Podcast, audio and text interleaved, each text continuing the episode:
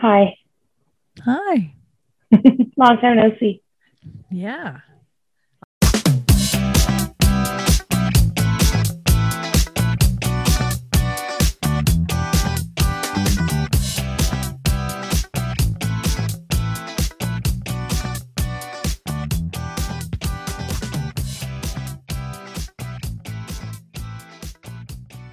Greg's Yeah, actually had- working downstairs. Is he seriously? I seriously? was shocked because we went to okay. Okay, let me tell you something. I need to know about this project. Like, has this been long planned, or is this something you just Brittany. decided to do on a whim? we literally just today.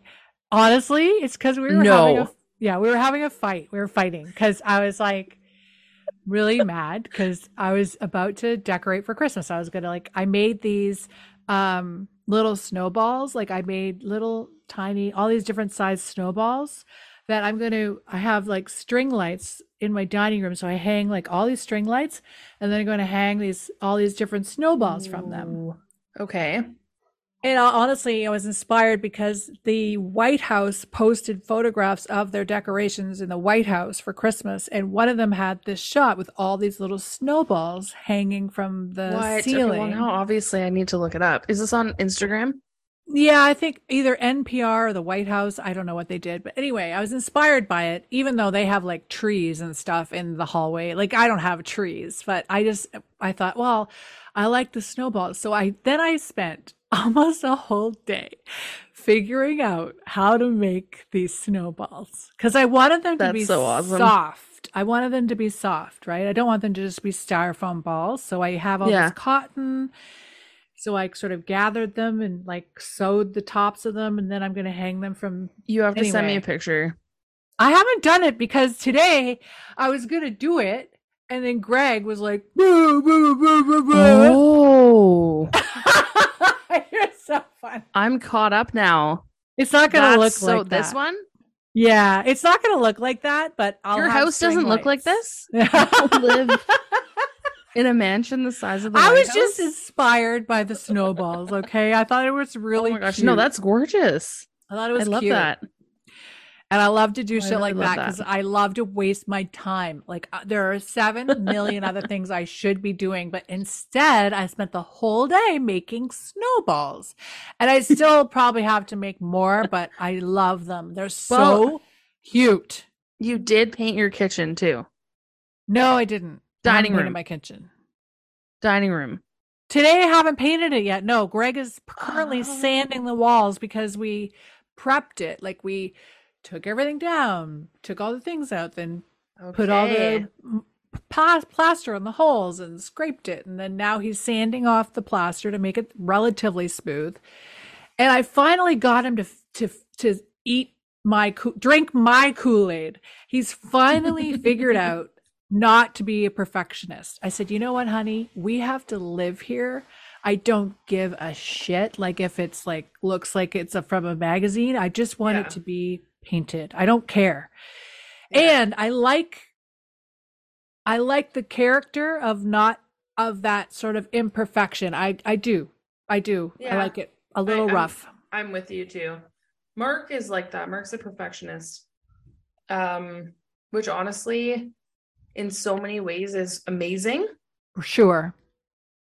But I, I'm with you that sometimes just getting it done is is helpful. Is your I need to microphone Mark doesn't plugged Mark's- in? Oh, but let me try.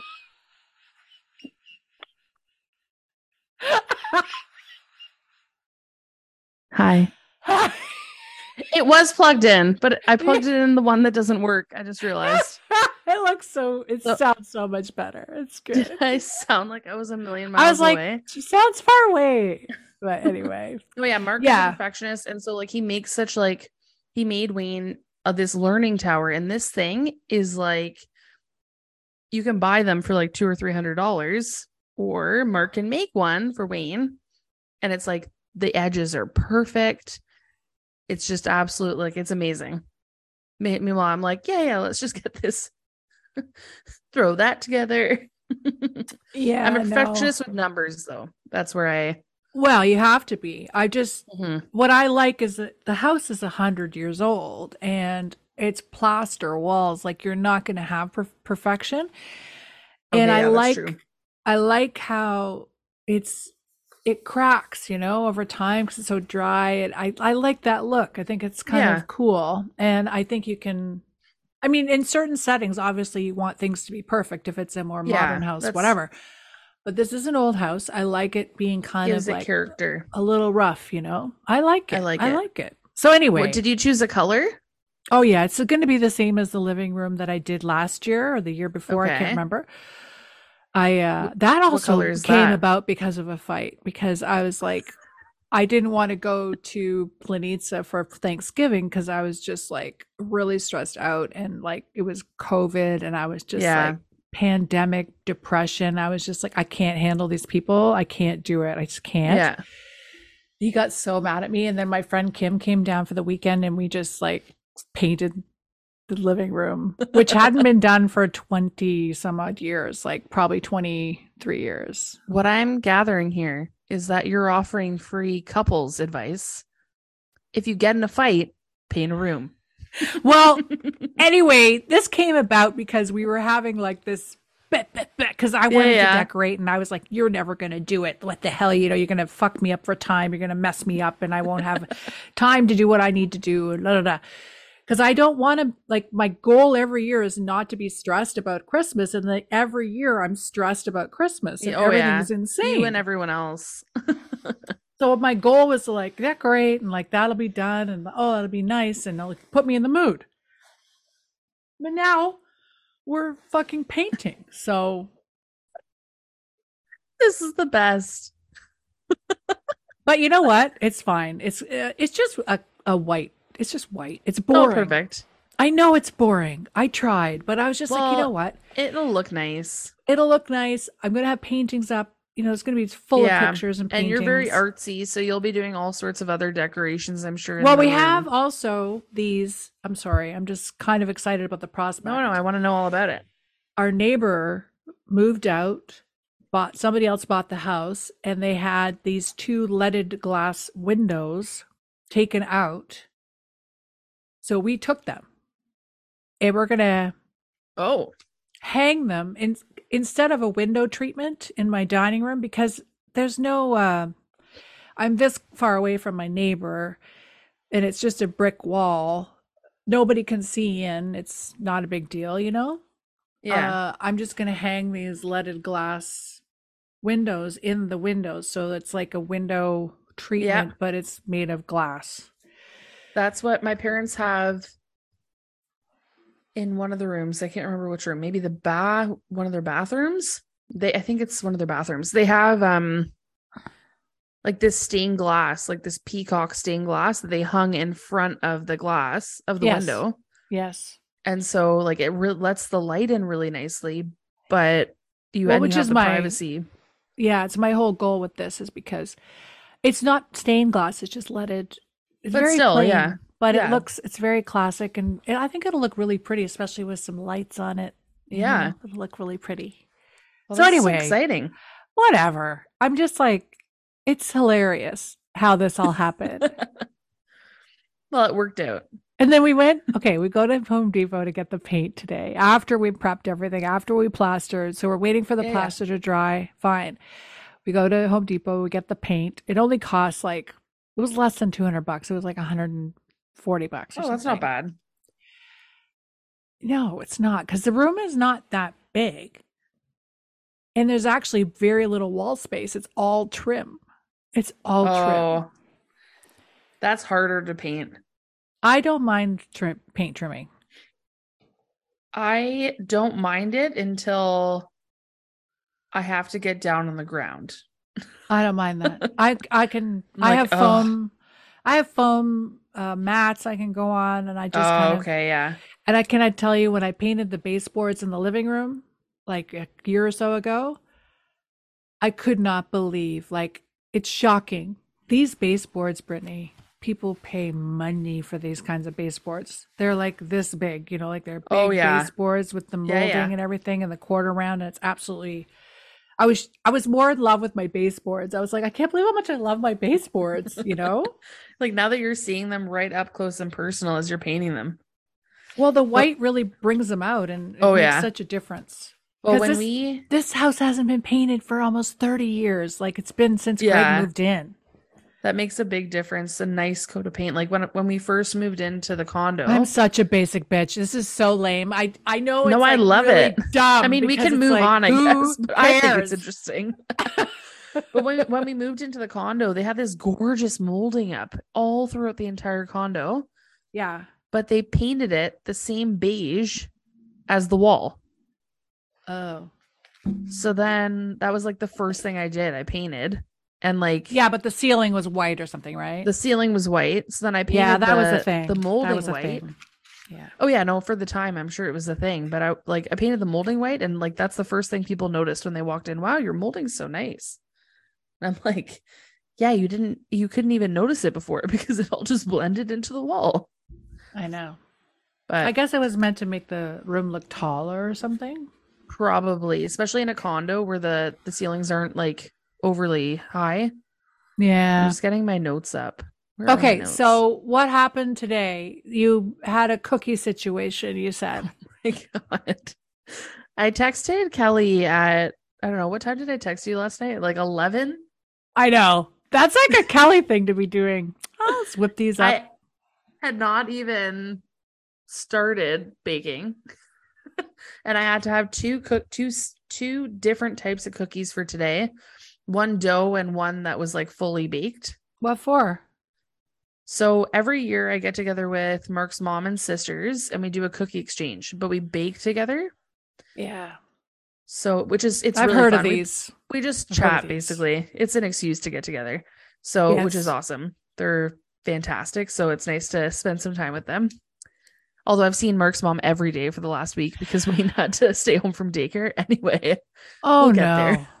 Jesus, Murphy. She she's wonderful, thank goodness. But I'm like kind of feeling bad for her. I'm like, wow, you've seen me a lot. I'm like, hey. Oh my god. Um, but yeah, so we each like bake we each bake cookies. So Mark's mom made these like chocolate pinwheels that have like um almonds inside them. Um sliced almond and then she also made these cookies that have jam fill in them. That's that a use classic. cream cheese. Oh yeah, it's really really good. Yeah. I made white chocolate. Did anybody cranberry- make the crescent cookies? No, I'm sorry. I'm sorry. Otherwise, I'm sorry. I'm just going to take away the Slovenian card from these people. Um, yeah. Are you gonna cut this whole section of the podcast now that this this Slovenian women didn't make the crescent No. cookies? I'm just, I really want, uh, I was looking online. Ever, you told me about the cookies, and I was like, I should try making those this year. The walnut, I've never made them. I always get them from other people. Yeah. And the best ones I've had are from, don't tell anybody. I mean, obviously, who cares? But it was, they were from Stella Adamich. She I makes know them well. amazing uh crescent, walnut crescent I did not know that. Actually, maybe that's where I've had them. One second, small aside. Mark, you know the walnut crescent cookies? Do your parents make those? Mark's mom makes them. Of course she does. Again, she wouldn't have her Slovenian woman. Uh, Greg's mother makes them as well, but um, it's so funny. She's she's such a good cook, eh? It's very rare to find someone who's a fantastic baker and also an equally fantastic cook. Well, you are, but otherwise. it's gonna say, well, Mark is that's me. So yeah. oh, so you're talking about me? Yeah, Mark is Oh. actually like that too. I can bake, but I can't. Well, I can cook, but not not the same. baking. Mark's looking at me like, "Can you?"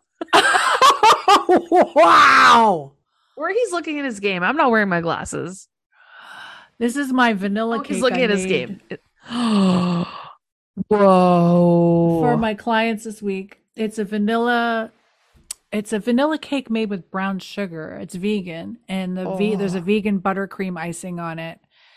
This is the one that Erica Hull, her sister, wants me to make her this for her wedding, like as an oh extra Oh cake gosh. to have on the side, like a vegan cake. Is she is she vegan? No, she just wants to have like Like for other people. vegan. I think it'll be nice. Like at night, they have the usually at Slovenian weddings at eleven o'clock. They bring in some extra food, so you'll have like extra desserts and McDonald's or pizza or whatever. Have I told you this story Which about one? my first experience at a Slovenian wedding? oh, Wedding. I don't know why I said it like that. you've told me some things about your first experience. So, just in case I haven't talked about this before, Mark takes me to my first Slovenian wedding. There are like 400 people there. Yeah, we were there together. It was Yeah, one we of the were. Mujiches. Yes, Joanna and Peter. Yes. So, wonderful wedding. It's like 11 o'clock. This girl at the table beside us suddenly pulls out of her purse um, a junior chicken and like a cheeseburger.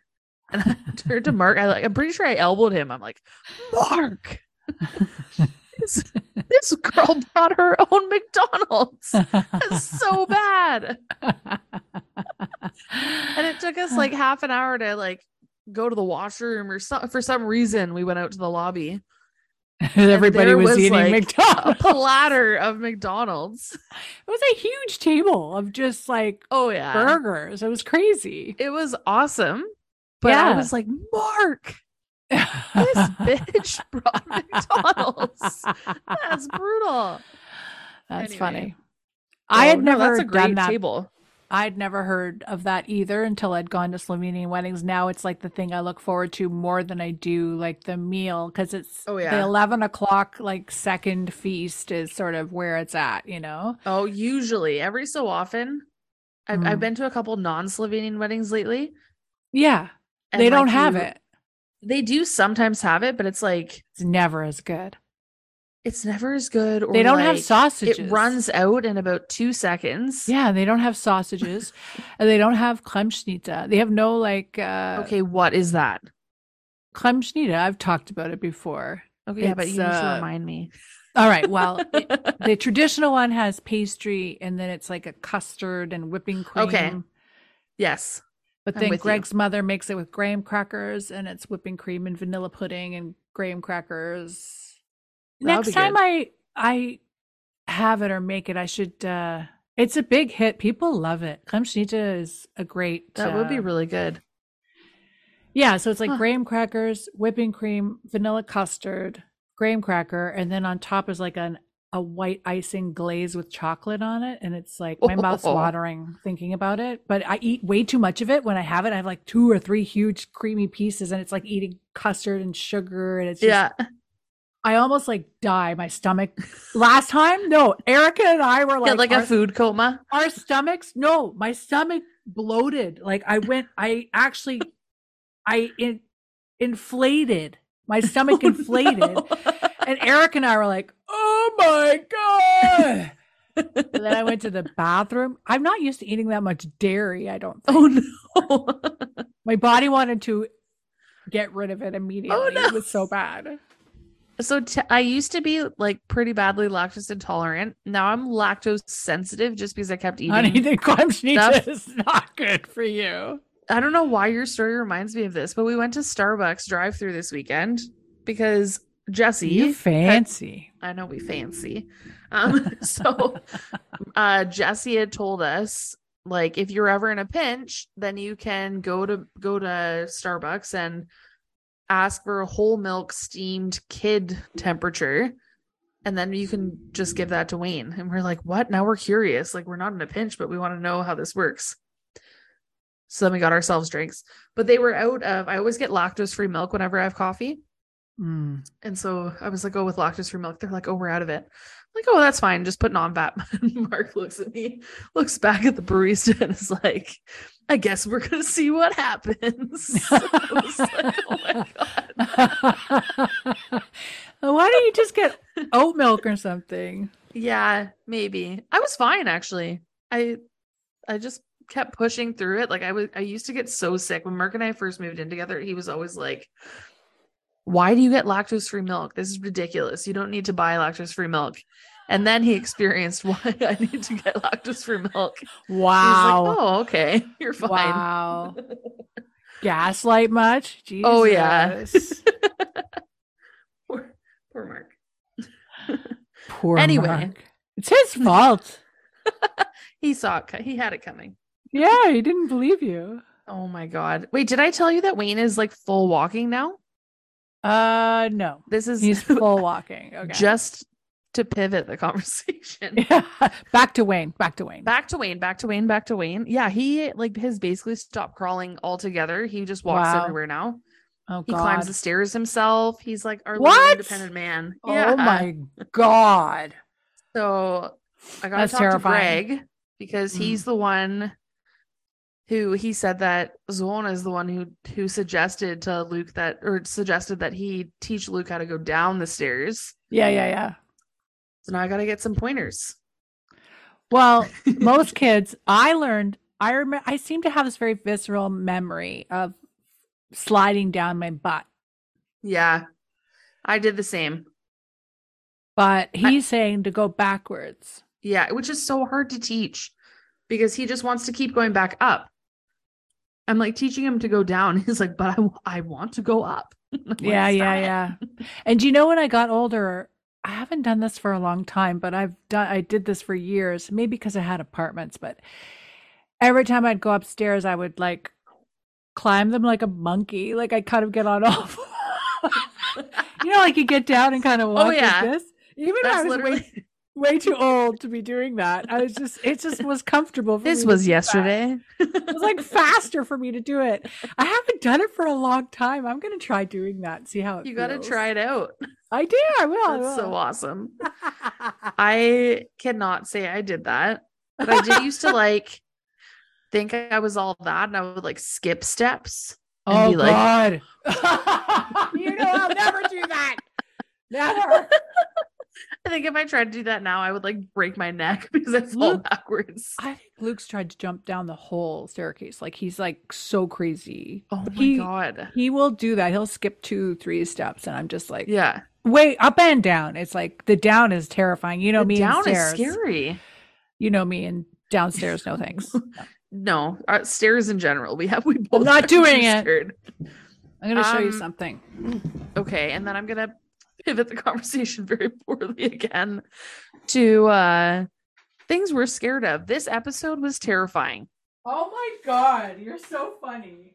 No, not funny. I got into bed at like 2:30 in the morning and I'm like, oh shit, I gotta finish this episode. I'm like Ah! watching it.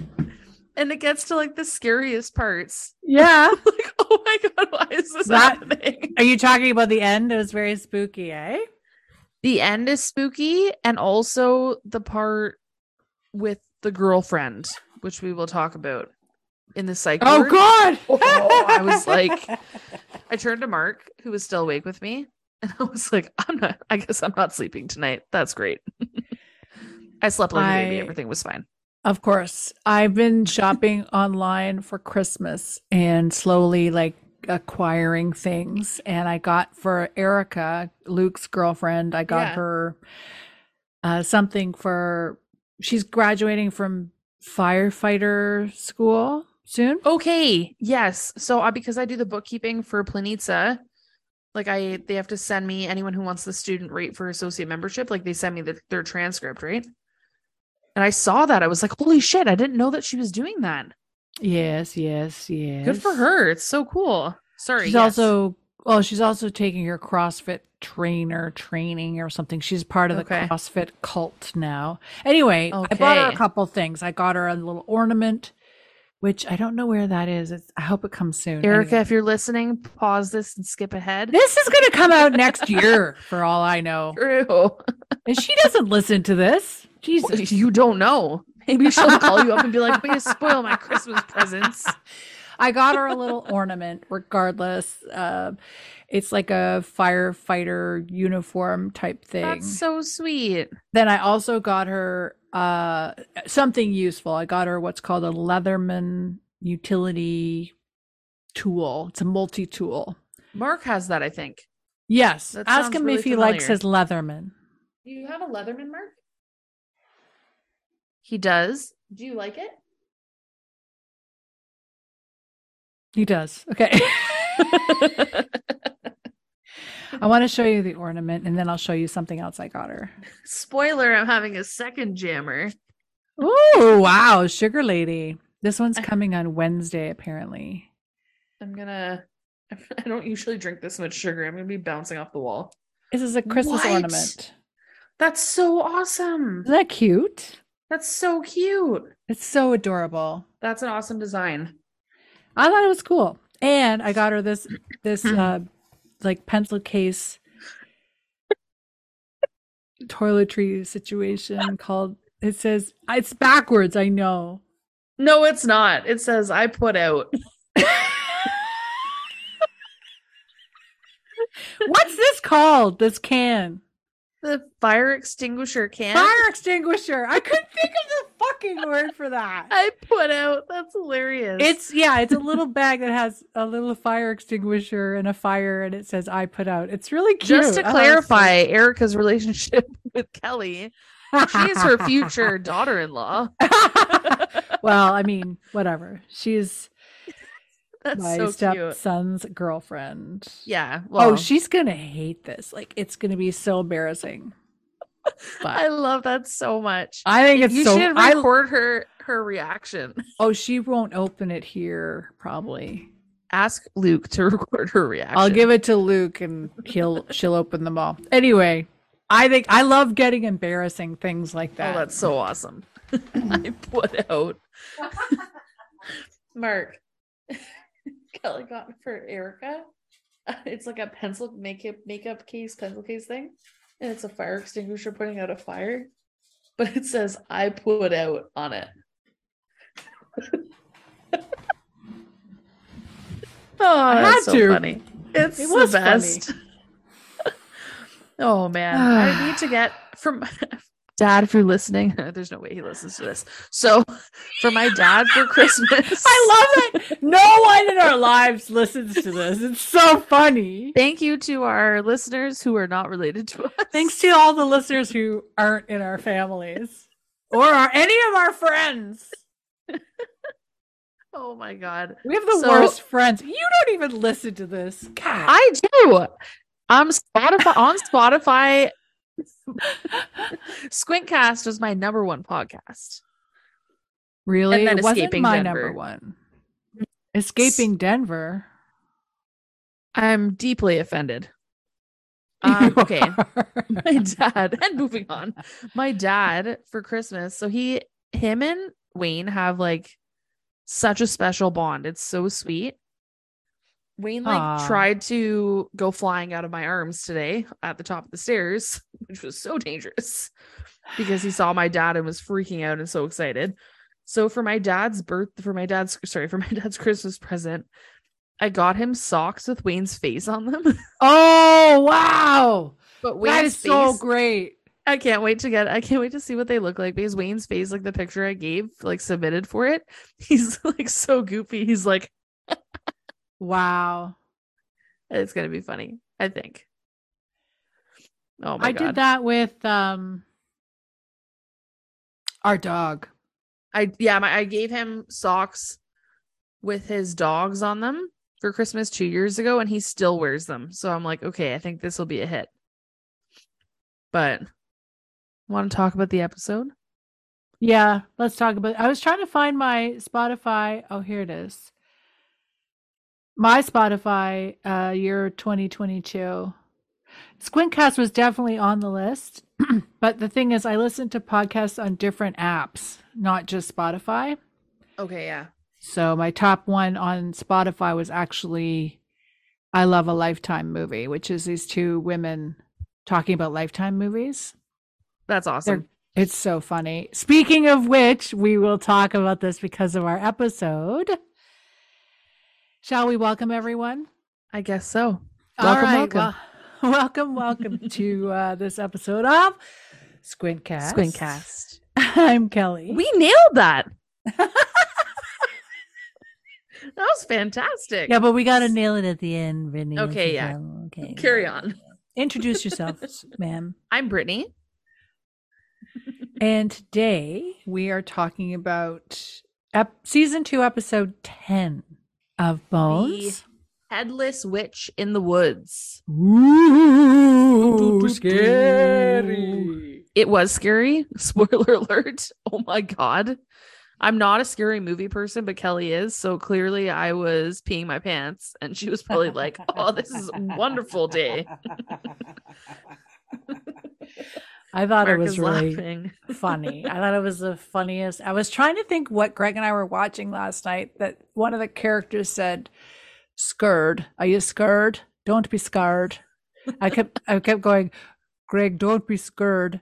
Are you scared? This is so scary. and then you there was found a guy. it funny? Oh my god. I mean, there's funny parts, but like, oh my god. That's why I think I should get back into watching horror movies because I oh. think that I would find them really fun. I was like, oh my god, this is so terrifying. oh, But I powered through so we could talk about it. Okay. Oh, poor Brittany. Oh my god. There's so many things that happened in this episode that I just like was shaking my head. like oh, Wow. Booth, get it together, honestly. Listen, there's a few. Yeah, Booth. He's got he's got a lot of growing up to do. That guy, I tell you. Oh boy. Seriously. Um, also, I went back and looked at an old episode. We're gonna get to the the scene. yeah, yeah. Anyway, we're gonna talk about that in a bit. I'm not spoiling things. I'm not a spoiler. Oh my god, you are. I was so mad. Last was it last episode? Last episode, I was so bad. I was like, please stop spoiling things. just stop talking. even during the episode, don't even do any of the foreshadowing. No. This is important. Don't God. forget, we're going to have talked about this. Like you always say that. This is We're- a very important thing to remember. like, oh my god, Important to remember.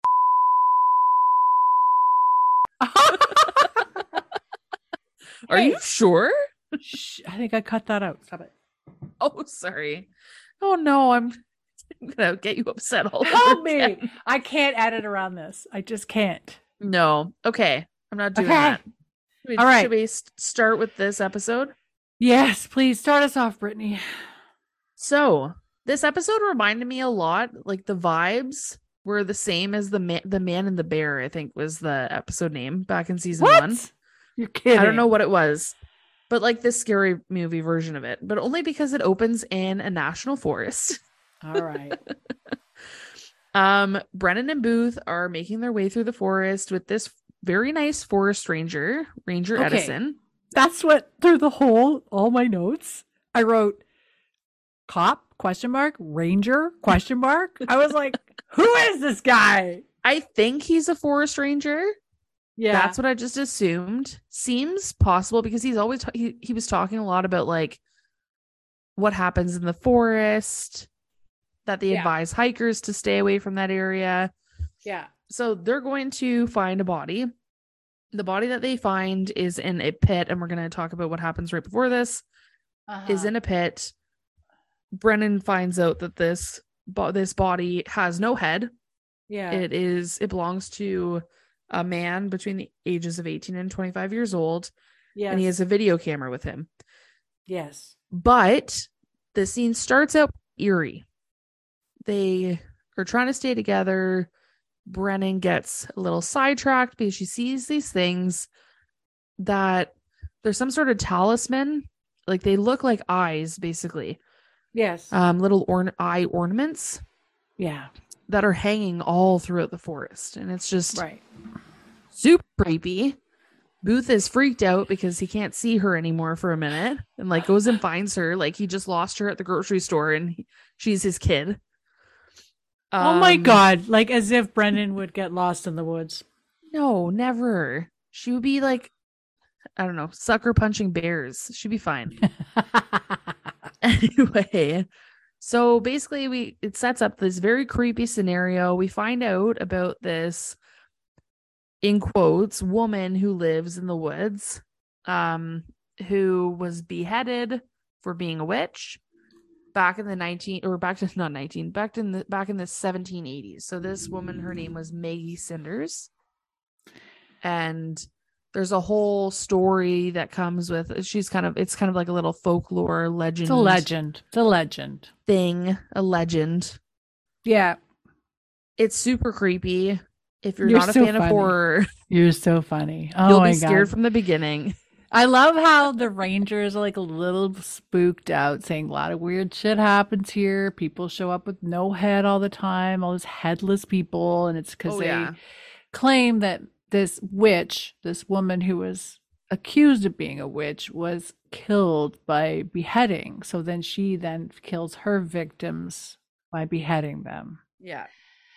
And this is like Booth is on edge. The Rangers a little bit sus- uh, superstitious, and Brennan isn't having any of this. Unfazed. Completely. She's like, "You guys are delusional." oh yeah. She gets in this pit and she's like, okay, guys, bag the eyes. There's no head. There's no head, so I guess This he died that way. So unfortunately, he died yeah, fortunately, because he lost his head. but look, there's his eyes. like what? Yeah. Why? Um. Yeah, Now, it's just a pretty just- creepy start. it's creepy, but it's like Booth's freaking out. The Rangers a little bit weirded out. Brennan has no time for it. No. Booth offers to go into this grave pit with her. Oh my god. And she's like, "Yeah, no, you're gonna fuck up my evidence. Like, leave me alone, right?" Because he he's like, pre- I think he's like pretending he's gonna protect her, but Oh, I think yeah. he's he's more scared than she is. He's being so weird in this episode toward her. Mm. Like Wow. so okay, weird. We will talk about this. we will definitely talk about that. This is very important. Uh, just take a quick note.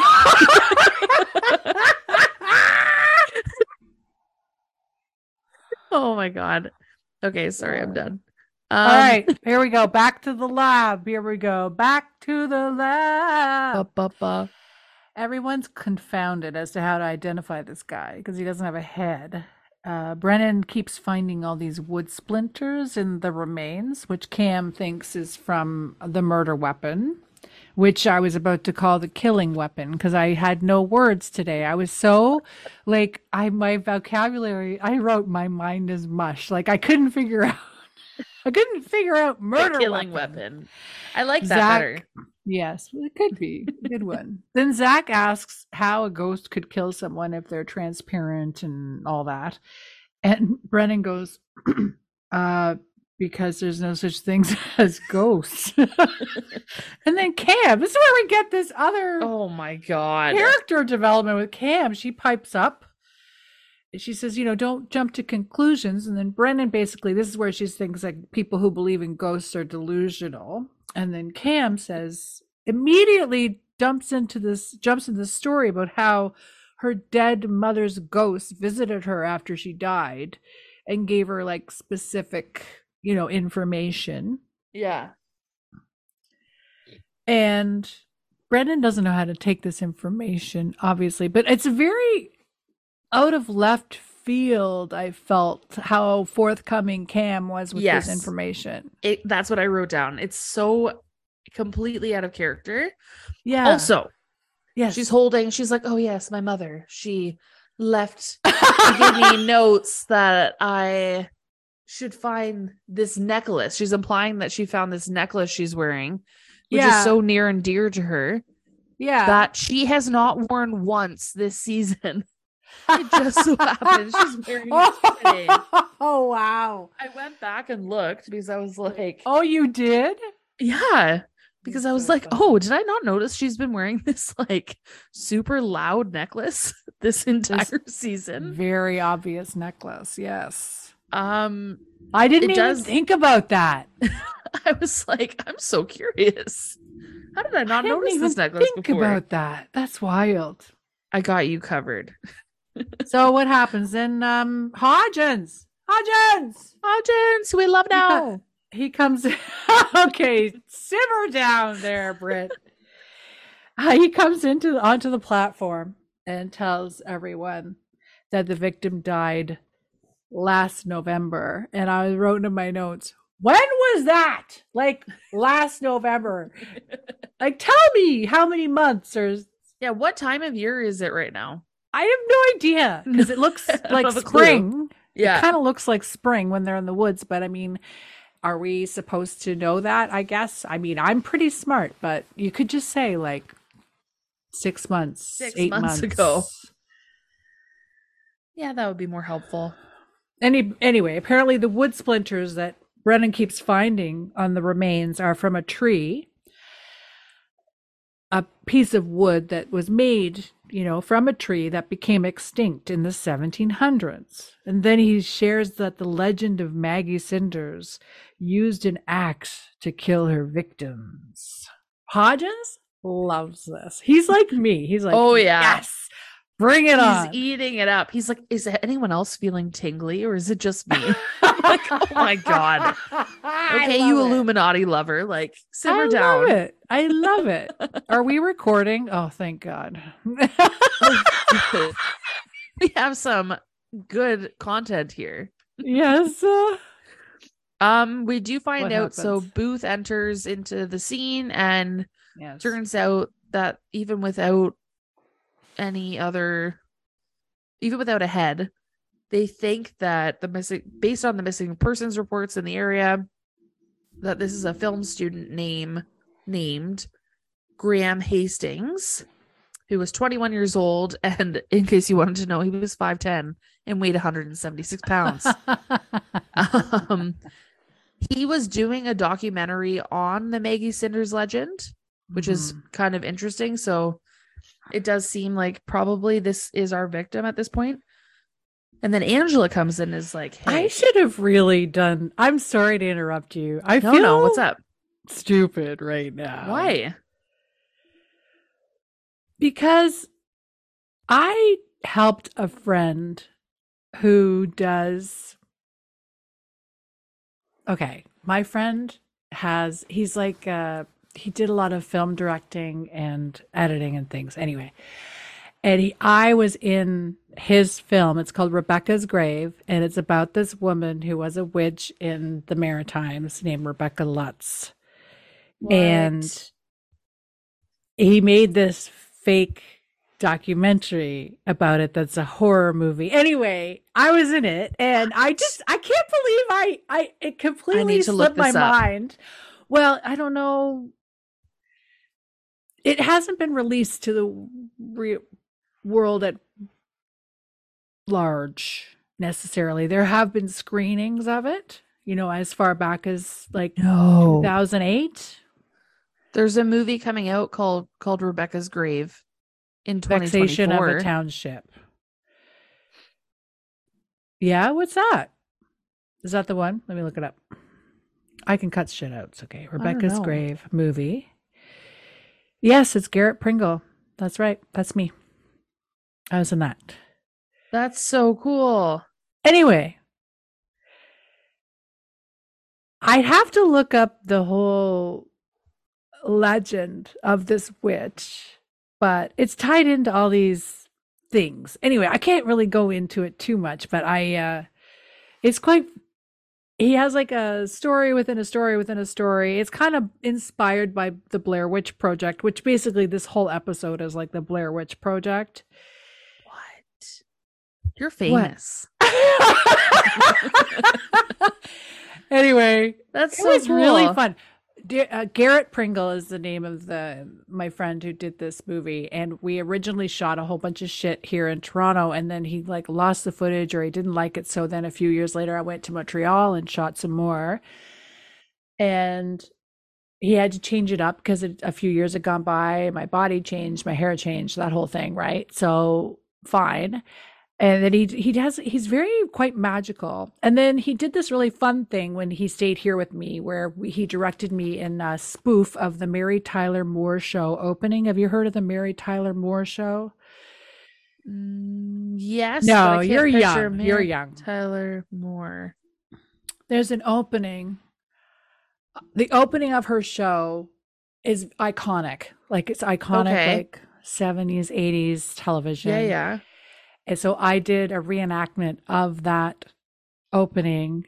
Anyway, it's a really fun video. I didn't know it- that you did acting like that. I don't. That's the thing. I don't. I just like to do things That's like he so asked me to do it and I did it. And he but he's a really good director. I found like working with him was really interesting.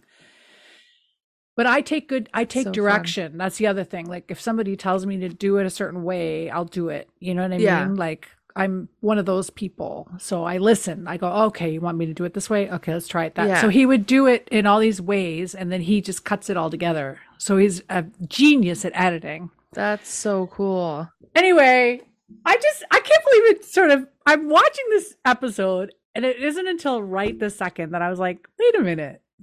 I was in like a documentary like that myself. That's so cool.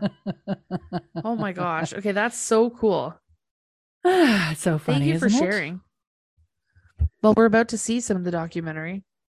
Angela yes, I'm has actually, found something from the video. I'm actually on the IMDb list. Did you see it? what? There's an IMDb for Rebecca's grave. I'm you know my picture's not there. Thank God. What? I didn't look through the IMDb list. Kelly's a movie star. Stop. I'm just telling Mark. You're so funny. Just on the That's so IMDb cool. list. But if it does come out, I really what? we You're gonna- Kelly Wallace. I'm a yeah. The character's name is Kelly Wallace for sure. Yeah, yeah, that's your that's your character's name. Anyway. I know that your name is not Kelly Wallace. anyway, so I- cool. So it's your I first credit. yeah, I guess. Yeah, it's so funny. Hey, I should apply to be in the union, eh? Let's go. You should for sure. My dream of starring in a, a Hallmark or Christmas movie filmed in Barrie is this much closer. That is awesome. You have also have two thanks on here. Charge over you. Yeah, I know. Were Don't you know in why. something? I'd have to look, and I haven't really looked at my own IMDb because I didn't know it existed until just a second. So well, you'll have to look at some point. perhaps, perhaps. This is so cool. Okay, sorry. So we're back. Now Where were we? Angela's like, yo, I found Yo. some stuff on this videotape. Yeah. I got things to show you. Come and take a look at the section that I cleaned because apparently this is my job, even though I'm an artist. I'm always so confused about that. Anyway, so they're watching this super creepy video of this girl in the woods at night and she's screaming. It's quite terrifying. And I think sometimes when you watch things that are scary, sometimes you need to reach for the one you love. And so Cam and Booth start holding hands. While well, they watch Cam reaches together. out to his. Cam reaches out for Booth. but he doesn't pull her, her away. He takes her hand. Well, he which- almost did though. He was like, almost. he was gonna throw her hand away, but then he was like, okay, fine. Okay, fine. But Brennan is looking on and she's like, oh. She's very puzzled. I love her look on her face. Brennan's like, what the fuck? Like she That's exactly the description of her face. She's like, He was so Really? surprised. She's like, what? What? like, do you think in any way she was hurt? no, actually, I don't. It was all surprise. I don't know. She's weird in this episode, but we will talk more about that. Yeah. Um, Yeah. oh my god, it's so creepy. They're watching this like horror movie basically as Yeah. a group. It's the Blair Witch Project. Oh, 100%. Um, you have seen that, right? Oh, yes. Even though you don't like scary movies? Yeah, I watched it when I was in university. Okay. I regretted it so, so much.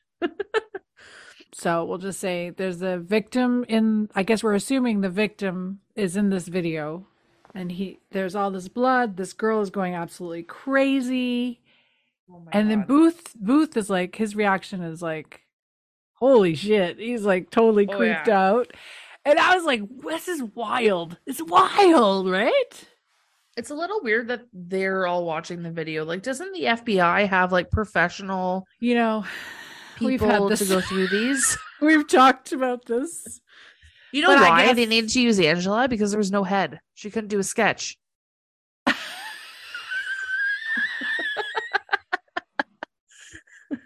they were like, you know what, FBI guys who uh. specialize in this, don't worry about it. We got Angela's this girl who doesn't have a job. She's great. she she does like awesome computer programming shit and she can do shit with video videotape you would never believe. Wasn't it in that one where the kids uh, all that crazy uh underage stuff was happening in that episode. The boy in the tree, that was it in season one. Oh, She was able to somehow find a deleted part of the video yeah. and like zoom in on her looking at the camera and then also zoom in on some jewelry or something that she had. It was like Don't forget crazy. about when she created the Louvre. Like, oh, here, FBI boss. she did. Here's the uh, Louvre for your dying daughter. It was like, It's like had the virtual reality Louvre.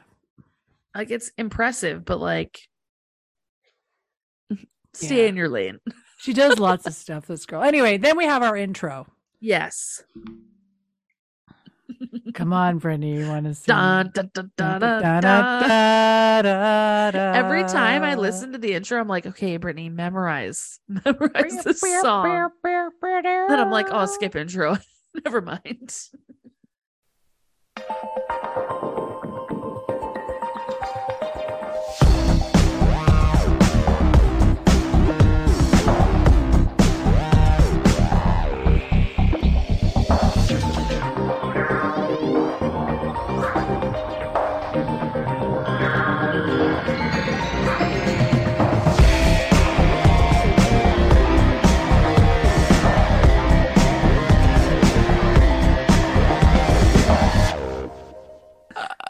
Okay, now Okay, we're back. now, Zack list. is. Did I hit my nose?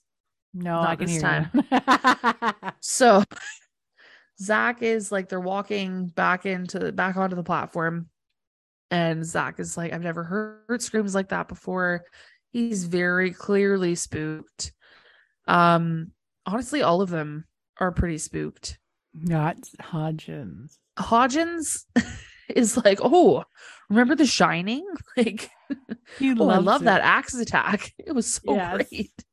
Like, what? No. Um, Cam comes in and she has a bag of dirt dirt. in it. it looks like, which obviously Hodgins wants to see. That's what I wrote. Cam comes in and gives Hodgins a bag of dirt. okay, good. We both thought it was dirt. That's great. oh my god. Uh, We also learned the victim had no drugs in his body when he died.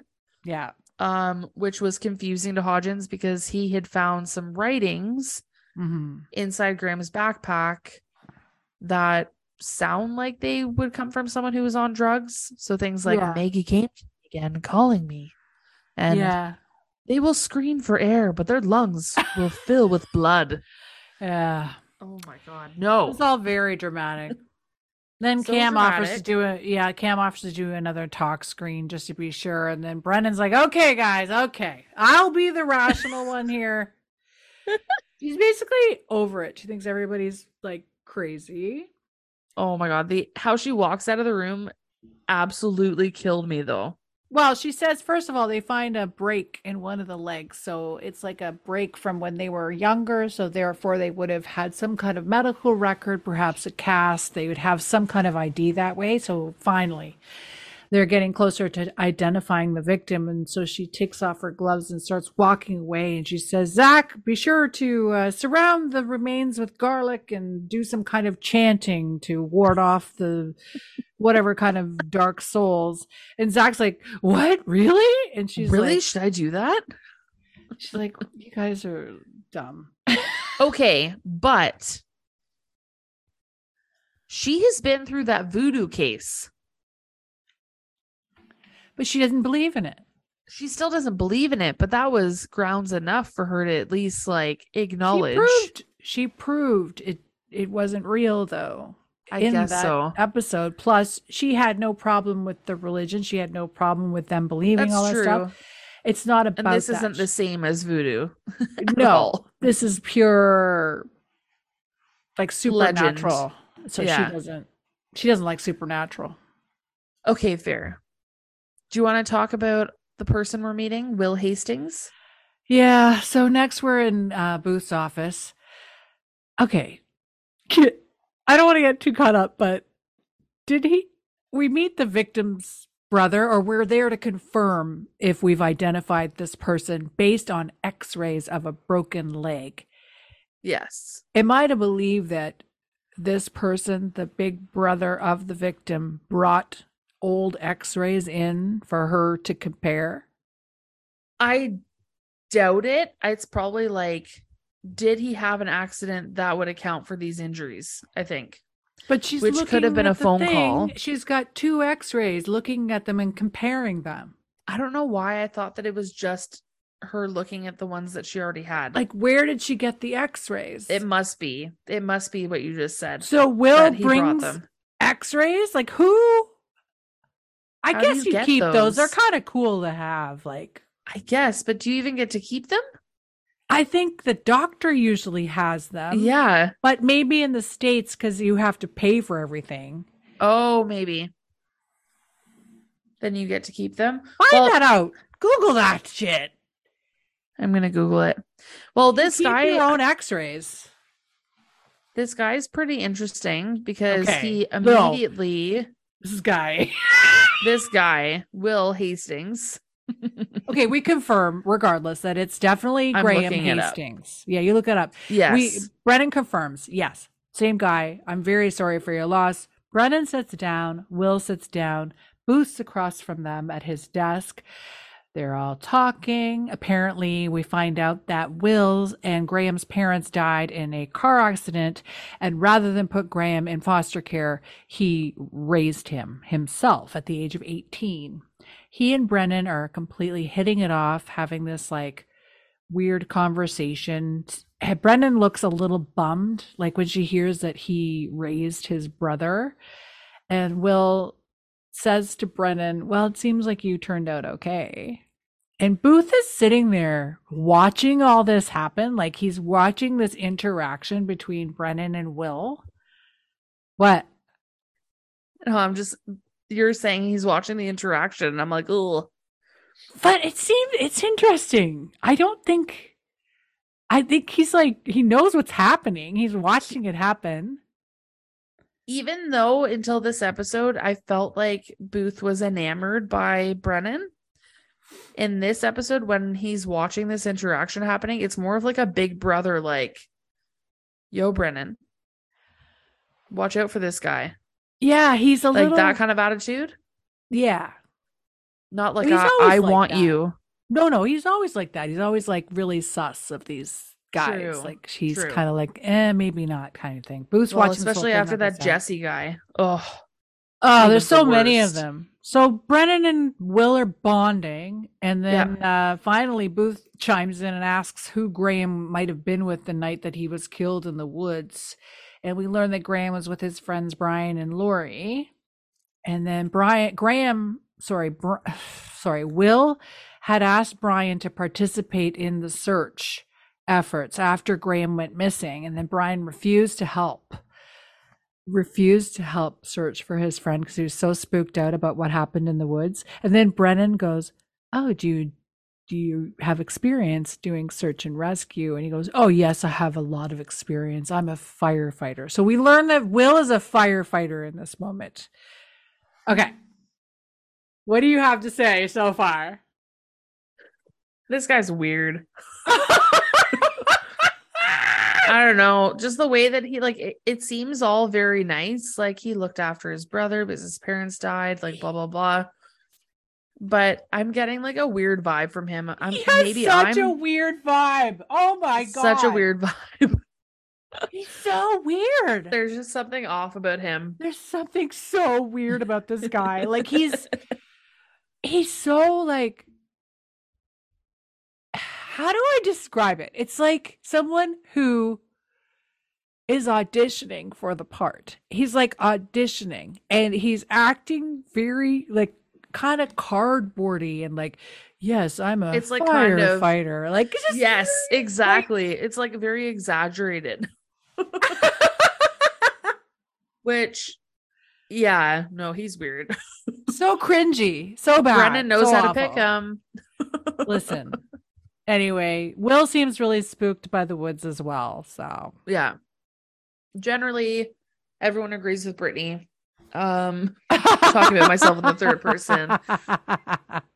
the woods are creepy Hmm. not a fan um Zack and Cam have a weird bonding moment in the next scene Yep. where Zack is they're talking about the case. A lot of this, a lot of this episode, the case doesn't really matter. No. so yeah, yeah, case, case, case. And then she's I like think it's kind of 50-50, actually. there like this scene, it doesn't matter what's going on with the case. But you're Yeah. right. There are a lot of other scenes where yeah, you should pay attention, but this one you can ignore. Um, but he Zack asked Cam what it was like for her mother to come and visit her. Like, was it Yeah. was it scary? And she said, no, like I felt a lot of love when she came to visit me. And even though Brennan says it's impossible, like, what do you think? And do you think that that would be nice if you had the same experience? And he's like, well,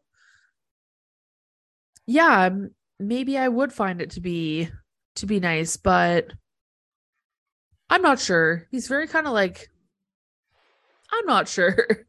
Well, I think the way he said it was like it would be wonderful if it were true. You know, it'd be nice if it were that true. was- Yeah. But uh, this is where I was like, geez, Cam's really open about this whole ghost thing.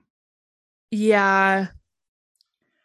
Maybe it's because of all the um time she's spending with uh Booth. Maybe. Anyway, Hodgins walks in and we learn here there is a bunch of iron from an old axe somewhere. Yeah. Which then Zack starts like hitting stuff because they're trying to figure out what weapon it is and it's not a machete. Which I thought we had already concluded that we thought it was an axe, or I guess they were I know. speculating it was an axe. Yeah, but they have to like test them all to make sure. But yeah, so Zack starts hitting some kind of hard thing with different types of weapons to see the impact. And then Hodgins gets very excited about this and starts joining in and hitting things. And Cam's Yeah. like, uh, see you later. Like, I'm out of here, thanks. Yeah. Well, then we end up with our car our next car scene. That whole scene was dumb, by the way. I just want to say. Oh right yeah, the scene that we just had. it was so Not shoehorned necessary. in to Yeah. put to give these people paychecks. It was like, come on, guys. it was just kind of completely unnecessary. This next scene, however, is pretty important because uh we gotta meet our quota of cringy moments between Booth and Brennan in this episode. Brennan is way overthinking her interaction with Will. And we find out that she has coffee planned with him, but she keeps thinking about what her life would have been like if Russ had stepped up and had taken care of her instead of her ending up in foster care Mhm. which is like pretty dark. And I'm sure she's thought of this before. Why is it dark? She was reconciling. I don't know. I feel like she's just it's these are very like negative thoughts, which I I don't, don't know. see her having that. I'm with Booth. It's normal to speculate. And she's like, this is all a fantasy. It's so stupid. But then he's Yeah. like, well, your life wouldn't be this way. I mean, your brother's like a petty thief and criminal. So maybe you wouldn't have turned out as well Maybe as you did. it's yeah, she starts out very much like Russ should have taken care of me. I wonder what that would have been like. And by the end of this car ride, or what the Yeah. part we see of it, she's like, you know, yeah, you're right, Booth. You know, maybe it worked out for the best. She kills me though. She has no filter whatsoever. Somehow she like is able to pivot the conversation to be like, well, you know, like I'm gonna go to coffee for coffee with this Will guy, see how things go. But like people need connections and like I need to go for coffee with this guy because maybe we'll make a connection and you know, you have Cam and this if he were drinking coffee, I think Booth would have spit it all over the car. he was like, You and I "Uh, have very different ideas about the scene. No, okay. You need to tell me what you think. She brings She- up the whole thing with Booth and Cam, and she's Yeah. wondering why he didn't tell her. Like, why didn't you bring it up and tell me about it? And I'm with Brennan. Like, It is weird. she tells him everything. Like, he knows everything about her life. And she's very honest about everything. And is this this isn't where they had the weird conversation. The weird one goes after, but uh, it's just the weird one is really weird. I liked I liked how she was like she told him she knew about the whole cam thing without being yeah. crazy. Like, oh, why didn't you tell me? Like she just was very like, you know, we all need connection. Just like she's very matter of fact about Yeah, it. very matter of fact. and not judgmental. No, and like we're partners, so like we should share each other. We should share our lives with each other and tell each other about our lives. Yes. He just doesn't know how to respond because I don't think he knows why he hasn't told her. Yeah. Well. So, but because he's like tripping over himself, she's like, mhm. "Oh, I'm so sorry, Booth. I thought I forgot that you're so self-conscious talking about sex." yes, yes. Oh my god. Anyway, I just thought that was it was a bit of a filler scene, but I liked it. I thought it. it was kind of funny. Yeah. Should we talk about Brian and Booth? Yes. So Booth arrives at the school to talk with Graham's friend Brian, who was in the woods with him the night that Graham died. And we learn that Graham told Brian that he had had dreams about this Maggie Cinders witch and claimed that Maggie was talking to him and he wanted to do this documentary. Anyway, it was all um, whatever. And Brian tells Booth that Lori freaked out and fol- he followed her and took her to safety. And he thought that Bra- Graham had left them because he couldn't find Graham anywhere. Yeah. And then Brian tells Booth that Lori checked herself into a psych ward, is what we find out about the other person. Brian, how do we feel about Brian at this moment? He seems like he is high as a kite. First of oh. all. Really? oh yeah, to me he seems like he is like he's been vaping marijuana all day. really? Okay. But I think he's just he seems nervous to talk to Booth, which is interesting. But also at the same time seems like he wants to be forthcoming with whatever he needs. He just really doesn't want to go back in the woods. I wasn't sure about this character at this point. I was like, yeah. At this point, I was just like, I just thought he was just like a dumb kid. Hmm. and I thought the actor was meh kind of at the beginning. By the end of the episode, I Yes. kind of liked him. I was like, okay, Same. he he is a good. It's the actor came around and really made him a full, like fully realized person. Hi, Mark. Hi, Mark. but let's move on to the more important yes. witness. The scariest scene of all time. oh my god! Oh you my thought it was scary? This was I horrible. so hard. You did? Oh my god, how? I laughed and laughed. um, so Lori checked herself into the psych ward, so that's where we are now, the psychiatric hospital. And for some reason they're sitting outside in the courtyard, uh, chatting. Her and her and Booth. Yes. And from the get-go, like the first like two sentences she says, I'm like, oh, she seems like she's doing great. No problems whatsoever. And then he brings up the woods. She's been there for a while. Like I, I wrote in my notes, Yeah. "Yes, she's been here. She checked herself in after the incident. She's been in there for a while. Well, I realized that by the end why she was there because oh my god. Um she does not know that Graham is dead because we're just finding this out now anyway. Um and she's seems to have lost track of time and is saying like Graham's the only one who can make things right. He's just a little lost, but don't worry, he'll be back and and when he's back, he's going to make sure that I'm safe and like all good. And at this point, I'm like, okay. we find out that she is his girlfriend, yeah. um, which was interesting. But then she starts whispering about it because other girls get jealous, so they keep it a secret. Yeah. Like something is just not really right with her, and it just absolutely sets her off when when Booth starts implying and she realizes that Graham is no longer alive. Yeah. So she starts freaking out about Maggie, this legend, Maggie, Maggie, Maggie, and she starts screaming how there was so much blood. That Grant, that Maggie's coming, and she's like, "Run, Graham, run!" and just like is losing her shit. I can barely keep my eyes open because I'm terrified. I can barely look at the screen. Kelly's laughing at it. I'm sorry, it was My so funny. God. No, what was your take on it? That made it so funny. I'm like, Oh my god!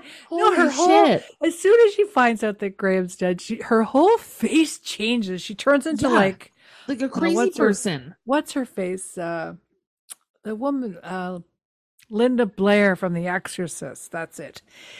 That's how she looks. She looks kind of like Linda Blair, and she her whole face changes, and she goes fucking ballistic, freaking out, screaming. She's having like a total episode, Oh and these God. orderlies have to come and get her. And I was, I wrote in my notes, I was like, I'd hope I'd be doing a lot better than this after if being in after being- in the psych ward for that long. Yeah. Like I was like, wow, she's uh she's Not really so good. disconnected. She's not Yeah. she's definitely her tether is not very strong. Not great.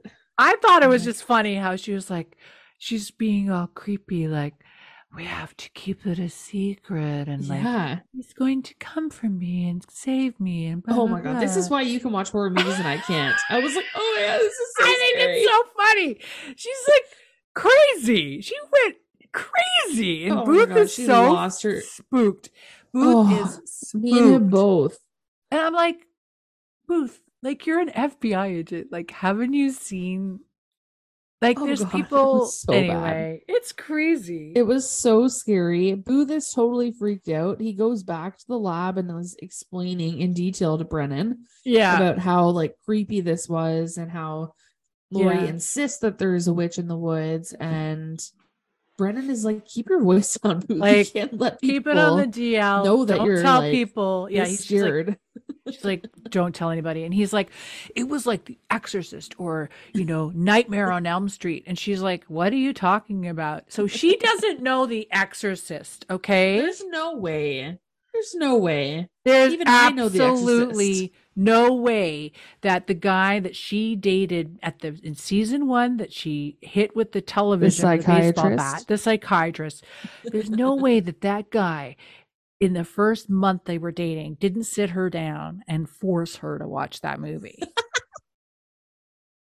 It's totally true. or her her professor Ugh. Ew. Who knows what he was doing? He michael stires seriously Um, i saw the This exorcist is when i so was really young just say this how old were you when you saw the exorcist much older. That was another one I saw in university.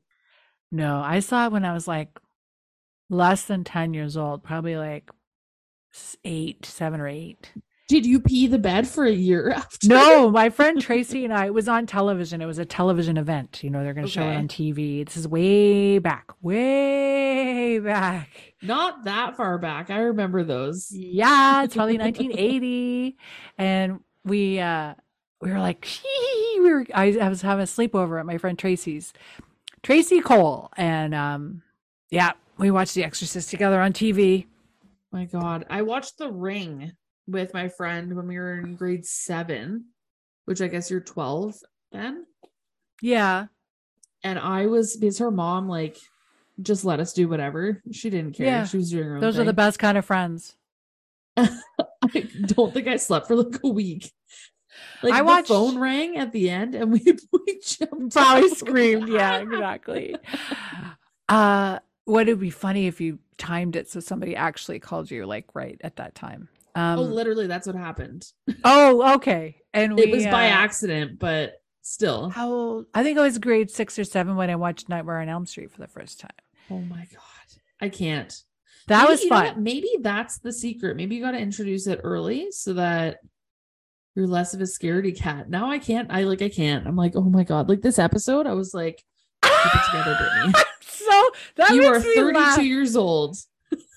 Oh my god, this episode made me laugh so much. Anyway, This part makes me laugh so so much because they walk onto the onto the platform and yes, Zack is like, hey, like there's some damage here. Then they talk about the bones. And Brennan is like, hey, guess what, everybody? They talked about the bones. they talked about the bones on bones. Um, then Brennan's like, hey, Zack, lay down for a second. yeah. Proceeds to drag him by his one arm as they describe Not that until he asks her, face down or face up. face down. Do you want me to lay down? totally down keen. Face He's like, yeah, sure, no problem. Anything you want. Love to do it. Just give me a PhD when we're done. Um she like is describing how the victim must have been dragged in this way and that's how they got their injuries and i'm like is zack getting injured right now oh this doesn't god. seem great she's literally dragging him across the floor of the lab um yeah not Well, they great. You determined that they he was dragged post mortem. That was the Yes. whole point. that is an important very important detail um and then otherwise we find out a couple other small details booth is waiting to hear back from the psych ward because for some reason he wants to go talk to lori again even though i'm thinking like what is he going to get from that Yeah, well, there's that. But he, I guess, what Brennan d- decides because he was dragged to the grave, she thinks that with Hodgins's help, they can find out where he was actually murdered before he was placed in the grave and maybe even find his skull. yeah because it as the body was dragged it would have picked up particulates the whole all along the way Exactly. which is so cool hodgins has the coolest job out of all of them Okay. um Are you going to say this part? you can say it Just that she offers to Booth to ask Will about Lori's relationship with Graham when she goes on her coffee date. It seems so inappropriate that she would be going on this date while they have an active case going. No, but listen. He discourages her. Exactly. So Booth discourages her from going on the date because they're investigating his brother's murder. But yeah, didn't he encourage her in the car not to like in the two scenes ago? yeah, kind of. She asked him. She's like, I'm going to go for coffee. And he's like, okay.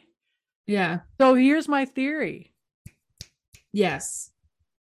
One of those scenes wasn't supposed to be in here Oh. because you could have cut out one of those from the other and it wouldn't have affected anything. Like maybe not the dragging part, but I think the car The last conversation part. Yeah.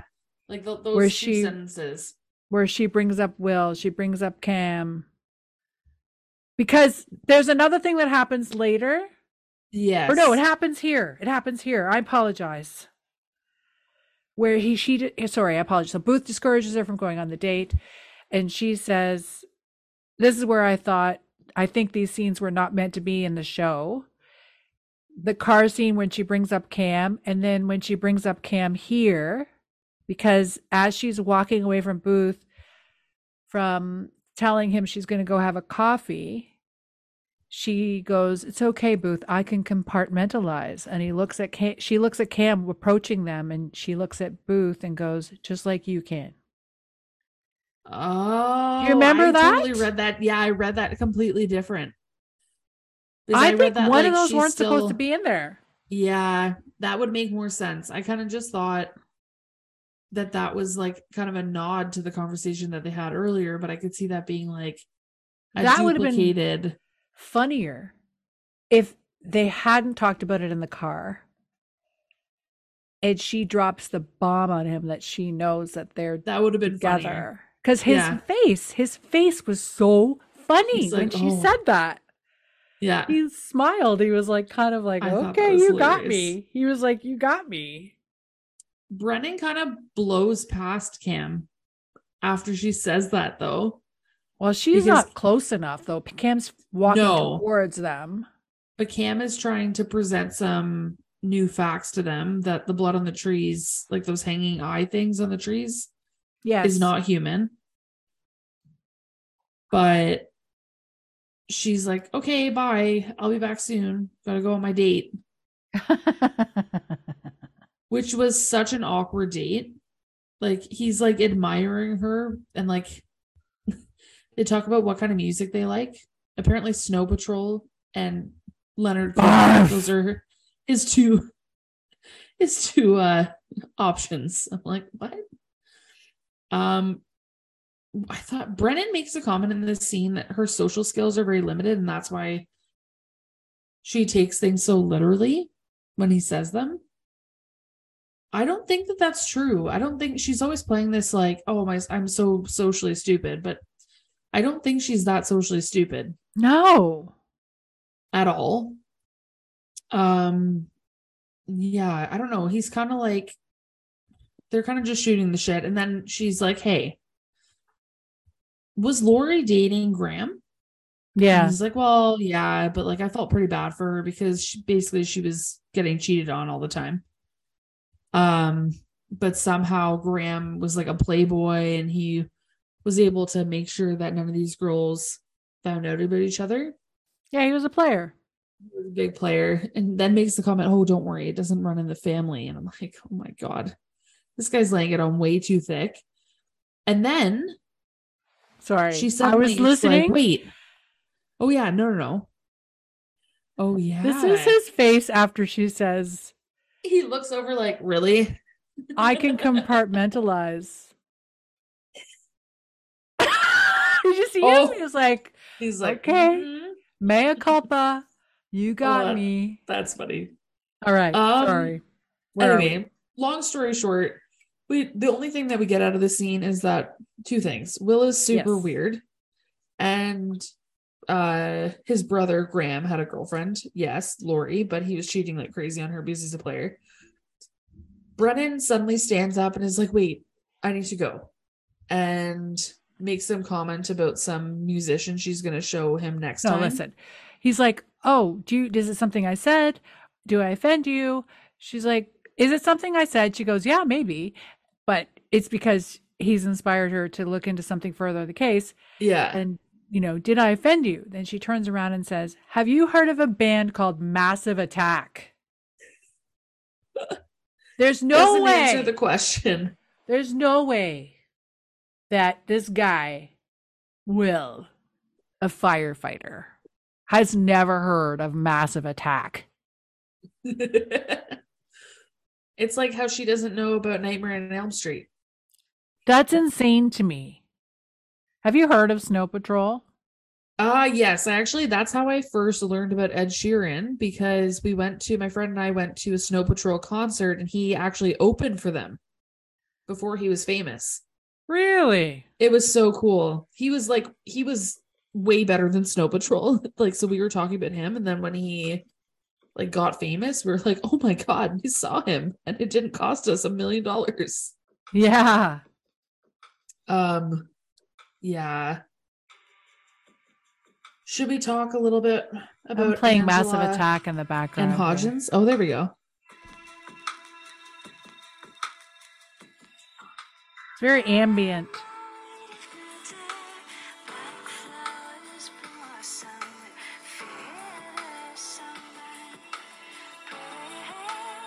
Oh, I have heard them. I know this song. Of course you have.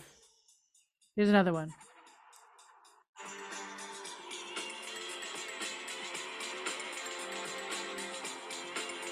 This is famous.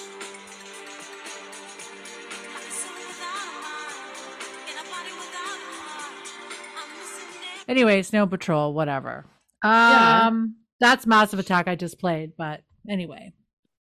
Uh yes, let's get to the real reason we're all here for the reason for the season of this episode, okay? Yes. Back at the lab. Angela is Oh. watching Angela's watching the video again and playing music really loud and I couldn't figure out who she was listening to. There's a camera that approaches her from behind really slowly. Her room is really dark. A hand reaches out and touches her shoulder, and she screams really loud. It's Hodgins. Hodgins scared the shit out of her, and she's so mad at him for scaring her to death. And it made me laugh so hard. I love it. Oh yeah, same. Finally, we both laughed at the right moment. the same time. I thought it Oh was my so funny the way she screamed. I was like, wow, Michaela Conlin's a good screamer. she is a good screamer. She like I guess because I was watching this episode in the dark. I don't know what it was, but like I'm just like, what is she doing? And then I clued in. I was like, oh yeah, she's watching those videos still. All good. oh my god, you're so funny. Oh my god. I just have been dying Mm-hmm. for these moments with Angela and Hodgins since they had in the last episode. If we remember, Hodgins had a very traumatic experience, and that at the end of that episode, Yes. Angela says that she's happy to stay with him to help him yes. work through what he's going through because he's obviously very traumatized. Question. Yes. He went to her house, right? Oh, Yes. no. I, I thought no. I think she said, I'll stay with you. No. No, you should come stay with me. Yes. You're right, Hodgins you're stayed right, at hers. right. Okay. So this is very important. Okay. It go. is important, very important. So there, so he's like, okay, let's watch together. I got you. Then Yeah. they're kind of like, she holds onto his hand. Well, no, he wait. has. She explains that she's playing music really loud so she doesn't have to listen to all the sorry, screaming in the video. excited about what I know. Everybody, they hold hands and get all cuddly. It's Oh, fine. it's so cute. It's so because Hodgins says, "Sorry, we got to go through all the video again because I'm looking for this particular stand of trees of these like eastern hem, no, that's not right. Hemlock. Where are my notes? it's hemlock. Is it Eastern hemlock? Yes, eastern hemlock. So he's looking for these this particular kind of tree. Yes. So they have to watch all these scary videos together, and she ends up getting all scared. And they start watching the video. She gets all creeped out again, and she reaches out to Hodgins, and he's eating it up. And he gets all handsy. He's got his hand around her shoulder, and he's holding her close. It's so cute. It's like they're at the It's movies. So cute. And she loves it. She's Oh. like, she's not pushing him away in the slightest. There's no No. friend zoning him. He's eating No. it up, as are Yep. we. It's Yes, wonderful. I love every minute. Brittany loves it more than I do. Of course I do. I'm Team Hodgins. Okay, here we go. Booth and Brennan are in the bone room, our favorite room. And then Brennan tells Booth that Graham had a lot of girls, girls, girls. He was all about those girls, girls, girls. Okay. this scene is so funny. Oh my god. then Booth's like, What would you do if you found out someone was cheating on you all over the place? And she says, Oh, that's your territory. And he goes, Why? Because of the cheating? And she goes, No, because of psychology.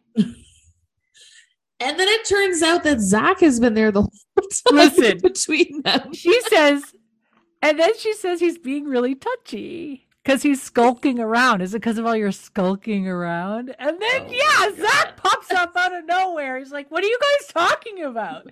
And Booth's like, None of your business. And Zack's like, Yeah, but I'm like right here, man. Like, I'm Like right literally here. between you. I'm like standing here. Listening to you talking, you're not telling me what's going on. Oh my and god. then Booth's giving him like the hairy eyeball, and Zack's like, "Okay, I won't ask any more questions." you scare me. oh my it. god. That was so funny. it was so funny. Then they get into business. I guess we have to like make way with them, make some headway with this case. So we figure out we're thinking that this the attacker must have been a relatively powerful person.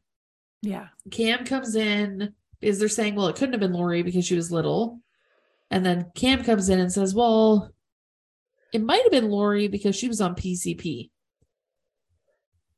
And so they're like, okay, if she's on drugs, then yeah, maybe she could be stronger. But don't forget, Graham was 5'10 and 176 pounds. So it would take quite a bit of strength to overcome someone of that size.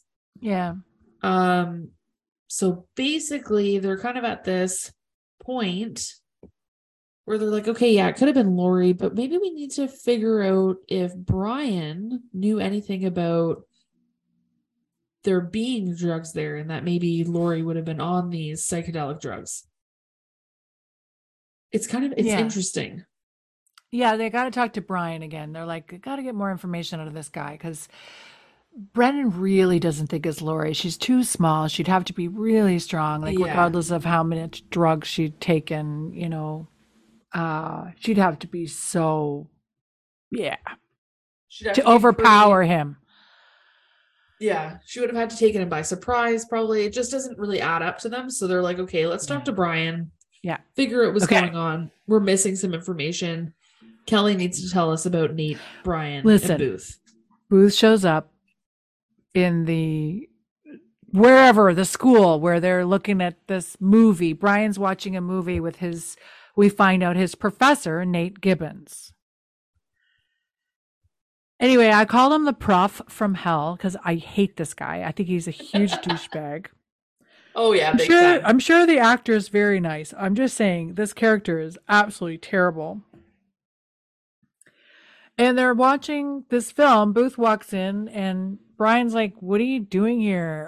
That's when I I actually kind of liked Brian. The way he said it was like, "What? What do you? Why are you here again?" Like he just didn't. he's so dumb. He's so dumb. And Booth's like, "Don't you want to know what happened to your friend Graham? Like, what's your problem, kid?" Regardless, uh, Booth asks what they're watching. So apparently, Nate and Brian have this movie that they're editing together that apparently Brian wrote that's a modern take on the Gilgamesh story. Nate is super proud because Brian got into Sundance with this independent film. Then Booth basically tells Nate to leave. Says, "Okay, I got I got to talk to Brian by himself. That's I've- I've- nice. yeah, I was like, I had my little chat with you. I asked Yeah. you what you were doing. I was nice. Now you can leave. Bye bye. So then Booth sits down with uh, Brian and they he tells Brian that they have evidence that Lori was on drugs. And then Brian is really this is like I said, the tables turned for me with Brian at this moment because he was very like adamant that it wasn't Lori. Lori didn't do Oh it. yeah. Um yeah, he seems like really spooked. Very spooked. At spooked. this point, when he was talking, is at this point in this episode, I'm like, okay, I have no idea who killed this guy. Like, Yeah. Maybe it's someone we haven't met yet. Like no one to me is a suspect. like seeming like a suspect. yes. But when he's talking about how it wasn't Lori, as he was saying that, I was like, wait, was it not Lori because you did it? Like I thought he was gonna admit that he had killed Graham. And then he Really? didn't. That wasn't how it was meant to be at all. But like for like a split second, I was like, is he the killer? did I miss something here? I didn't get that um, at all. I was like I just got was it for like a split second. And then he Yeah. was kind of like, I don't know, basically saying there was someone else out there that night. It couldn't have been her. I'm certain of it. Like, and then he was kind of convincing, but there was a split second that I was like, yeah. okay, now maybe I have a suspect in my mind. Because as we're watching these episodes, I'm always like, that guy did it. Wait, Yeah. no, maybe that guy. maybe it's that other guy. Um. right. Anyway, sorry. Don't be why are you sorry? Let's go back to the lab where Hodgins and Angela are having private horror screening. Anyway, they're in Angela's office still looking at these horrible videos and they're watching it. And Hodgins says, Hey, you know, we're supposed to be looking out for these uh, Eastern hemlocks. It's more effective with when your eyes are open, Angela. Because Angela is absolutely like her eyes are closed. She's got her head down. She's fully like leaning into Hodgins. She's so You're scared cuddling. goes pure cuddling and she's like i don't want to know it. I i know what happens next. I don't want to see it again. She's like he knows exactly what's going to happen next in the video and she doesn't want to see it. Anyway it's really really funny. And then hodgins says hey wait i think i see them. So then angela suddenly starts paying attention and she starts looking at the video and she goes hey wait a minute. Like she notices something in the video. And hodgins like oh look all these you know characteristics and all Yeah. these things and he's like oh that's it you found it i love your eyes For the second she was looking, she's like, "Oh, now that you're making me look, I found exactly what you're looking for." angela is a genius okay stop it she is. Sorry, sorry. I'm just, you know, I'm just razzing her because I'm a little disappointed I didn't get to see a drawing this time. Hey, you always have my drawing that Oh I my put on they social kill me. media. That's exactly what I'm thinking of. Listen, like the squiggly. I will never stop. I will never Please don't. stop. I love it. It's, It's so the funny. same one. I use it every time in my all my videos. The same sketch. It kills me. Like I find it so funny every single time you post it. Okay. It does help because not only does she find the trees, but she also uh, there they discover that um Lori has a watch on. And so we know that at that point of the video, it was exactly 2:37 in the Oh morning. gosh. So they're able to, he's like, this is perfect. I know exactly what the time was. I know that there were these trees there. So I can figure out the exact latitude, latitude and longitude just from like the moon positioning, basically. At that time. I was like, what? Hodgins, you're a genius. Amazing. Now go back to cuddling Angela. I just realized how much more is going to happen this episode. Oh my god, yeah. We're on episode we're on scene 16 of 28. This is where I wrote in my notes after he says he's going to figure out the latitude and longitude. I was like, wow, really pays to be a nerd. I seriously, it does. seriously. this is the weirdest episode in that like things don't progress that quickly and then from here about around this point to the end of the episode it's like bam bam bam bam bam bam it's bam. crazy. It, this things right after another. This is insane. So next we're back in the woods because we found the grove of hemlock and Brennan and Booth and the, this local cop ranger. I couldn't figure out what his job was. Ranger Edison. He's with them there again. Anyway, they found this Graham skull, which is crazy. They found an axe and they found a bunch of dried blood on a tree. And then the cop slash ranger shows them that they found another skull. Ba ba ba ba. So they go back to the lab. What happens at the lab? I love the scene with Booth, with Brennan and Zack sitting next to each other, looking at skulls together. It's so cute. It's so classic. I love it. Classic, classic bones. I love So it. they're looking at these skulls because they have now Graham's skull and then this mystery skull. Um, and they're trying to figure out some basically trying to figure out the cause of death. Obviously, beheading comes to mind. But they o- all, they both appear to have been killed with a blow to the head before they were decapitated. yeah. Um, but Brennan points out that it's very interesting that it looks like there's some new growth that this person had underwent something called trepanation. right. The other skull that's not Graham's yes, is dates back to like the 1700s. the 1700s.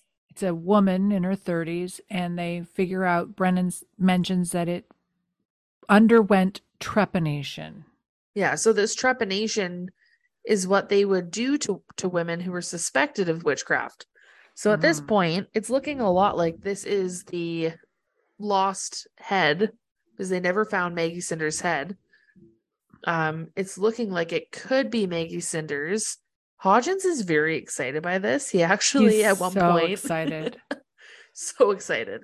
Well, he potentially is getting laid outside of work. I so love great this scene with Hodgins is so funny because he's there and he goes, by the way, the axe they found was definitely the one used to kill Graham or was used on Graham. Angela's over by her little computer and she's like working on a face for the woman. And then Brennan goes, What are you doing that for? It's not going to help our case. It's so useless. And then what does Hodgins say? Hodgins is like, come on, let the kids have some fun, mom.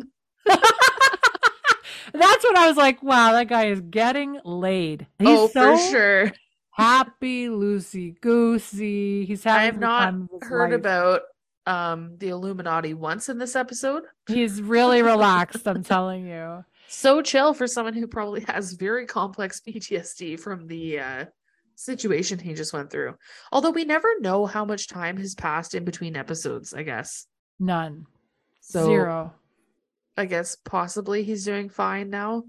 But we find out something very interesting in the next scene. Booth comes into Brennan's office Yeah. And it turns out that those weird ramblings that Hodgins had found on the back of um, some papers that they found in Graham's backpack um, actually were written on the other side of a screenplay that he was writing. Yes. And it wasn't just any screenplay, it was No. a modern day take on the Gilgamesh story, Yes.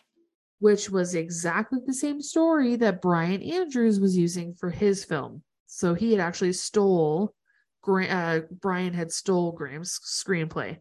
Yes. And so now at this point, that small thought I had for a minute that he was the killer is now really pushing forward in my mind. What do you know about Gilgamesh? Literally nothing. Okay. Do you know anything? Not really. I feel dumb, I guess. I know that Why? it's well, because it seems like an important thing to know. I think I know that it's like one of the oldest pieces of literature ever of all time, basically. It's like the, one of the oldest stories ever told. That's more than I know. I know virtually nothing about it. but I don't know what it's about. Well, And any any I mean ultimately every story has been told already and a modern take on Gilgamesh would be like pretty much anything cuz anything everything's derivative of Gilgamesh. it recounts the exploits of Gilgamesh, king of Uruk. I feel like I said that wrong. U R U K. We learn about his overwhelming power, his friendship with Enkidu. Oh, this is bad. And his quest for eternal life. We also read of a great flood that devastated the region. Oh, It's they're saying that it basically influenced the Bible. Yeah. Like the Garden of Eden and all these things like these stories in the Bible, Ecclesiastes, Noah's flood, bibl- biblical parallels, like like tons of parallels between Gilgamesh and the Bible. Huh. So Interesting. So interesting. okay, where were we? Hmm. Let's take a look. I think that we got to go and talk to Brian, who now is in the FBI interrogation room Okay. because they have probable cause to arrest so him. funny to me what Brennan says to him because Booth starts interrogating Brian. He throws down the pages of the screenplay and goes, Hey, look what we found. Brian asks where they found them. Brennan says, Oh, they were in Graham Hastings' backpack right next to his murdered body. I know. Murdered body. She's like She's so, so funny. I love it. She has so much attitude in this in this Oh, episode actually. I loved it. So Booth accuses Brian of killing Graham, but Brian profusely denies it. This kind of endeared me to him more in this scene. Because of the way that he comes clean about taking the screenplay. He basically says that, you know, it had been a few months since he had disappeared, since Graham was missing. And it was the professor suggested that maybe he could take the screenplay as his own. And Isn't listen, that sad? it's terrible, first of all. And the fact is, Brian is a child. He's a kid. He's young. Yeah. He's what, 20, 21, years old. Yeah. Of course, he's going to listen to his professor. His professor seems like a cool dude, which he is not. I'm just going to No, he's a that. huge douchebag. He is not cool. Okay. no, he's the worst. But he also tells them that at the night of the incident, he saw Lori covered in blood and he knew it wasn't her blood. And he was trying to protect her by telling her to, like, he got rid of her clothes and stashed them somewhere and got her out of there because he was worried that she'd done something. Yeah. Because it sounds like so I initially when we met her, I thought her mental health had de- deteriorated because of that incident. But it sounds like she wasn't doing too well before that either. So that's why he had thought that she may have done something. I wonder how much like taking drugs like that would trigger you know psychosis of some kind. Oh, probably, especially if you have some especially if you have like a genetic predisposed, um, you know, mental yeah, health predisposition condition. to it. Yeah. For sure. Yeah. For sure that can make a huge difference, I would And think. you know what? Fuck that guy for dosing her. Like oh any Oh if I God, if somebody did that to me, like I'm a person who's been sober a long time. And if somebody gave me drugs or alcohol without telling me, Yeah. what a horrible experience. And it's not Because you wouldn't know what's going on. either. You'd be like, yeah, "What's happening to me? I didn't do anything." Like, exactly. And oh like, god, it's not just any drugs. Like we're talking about they're hallucinogens, She's man. literally Jesus. tripping and has no balls. idea. Tripping balls. Oh my god. So Okay. ultimately we find like yeah, by the end of this scene I'm like team Brian, he didn't do it. Yeah, hundred percent. Um oh like you said, like by the end of the scene it, it- I do like him. I'm like, oh this poor guy. I like the way he said, like, "Yes, I took the screenplay." Like he was totally, completely honest. yeah. I yeah, like no that. point was I I didn't think he was shady at all. Like at, at no point was I like what is this guy trying to hide? And you know what? Ultimately, if you took someone's screenplay after they died, that's fine. As long as you Yeah. give them credit, give the family some money. Like, you know, there's no reason not to share the abundance, you know? Yep, hundred percent. Well, oh my god, Nate's fault. Booth is a disaster. in Listen. this scene. We have to talk about this because I liked Booth at the beginning of this. This is because the turning point. Well, go. What happens? Oh my god! So first of all, Booth is driving with his cell phone. I know it's 2006, but like, put your phone down every time We I didn't see have this. Bluetooth, like, baby. Come on. Oh my god, like put it on speakerphone or something. Anyway, so he's talking to Lou, which I think is the ranger. Is it? I don't know. I'm not sure. I, I'm assuming that it was. So he's talking to this guy Lou, who I think is the ranger, but I'm, I'm not 100 percent sure. I'm to look it up. And he's basically ripping into this guy, like, "Don't worry, you'll be fine. If you if you thought you were gonna, like, I knew it was gonna get you. You should have known it was gonna get cold when the sun goes down. But I need you to find Lori's clothing.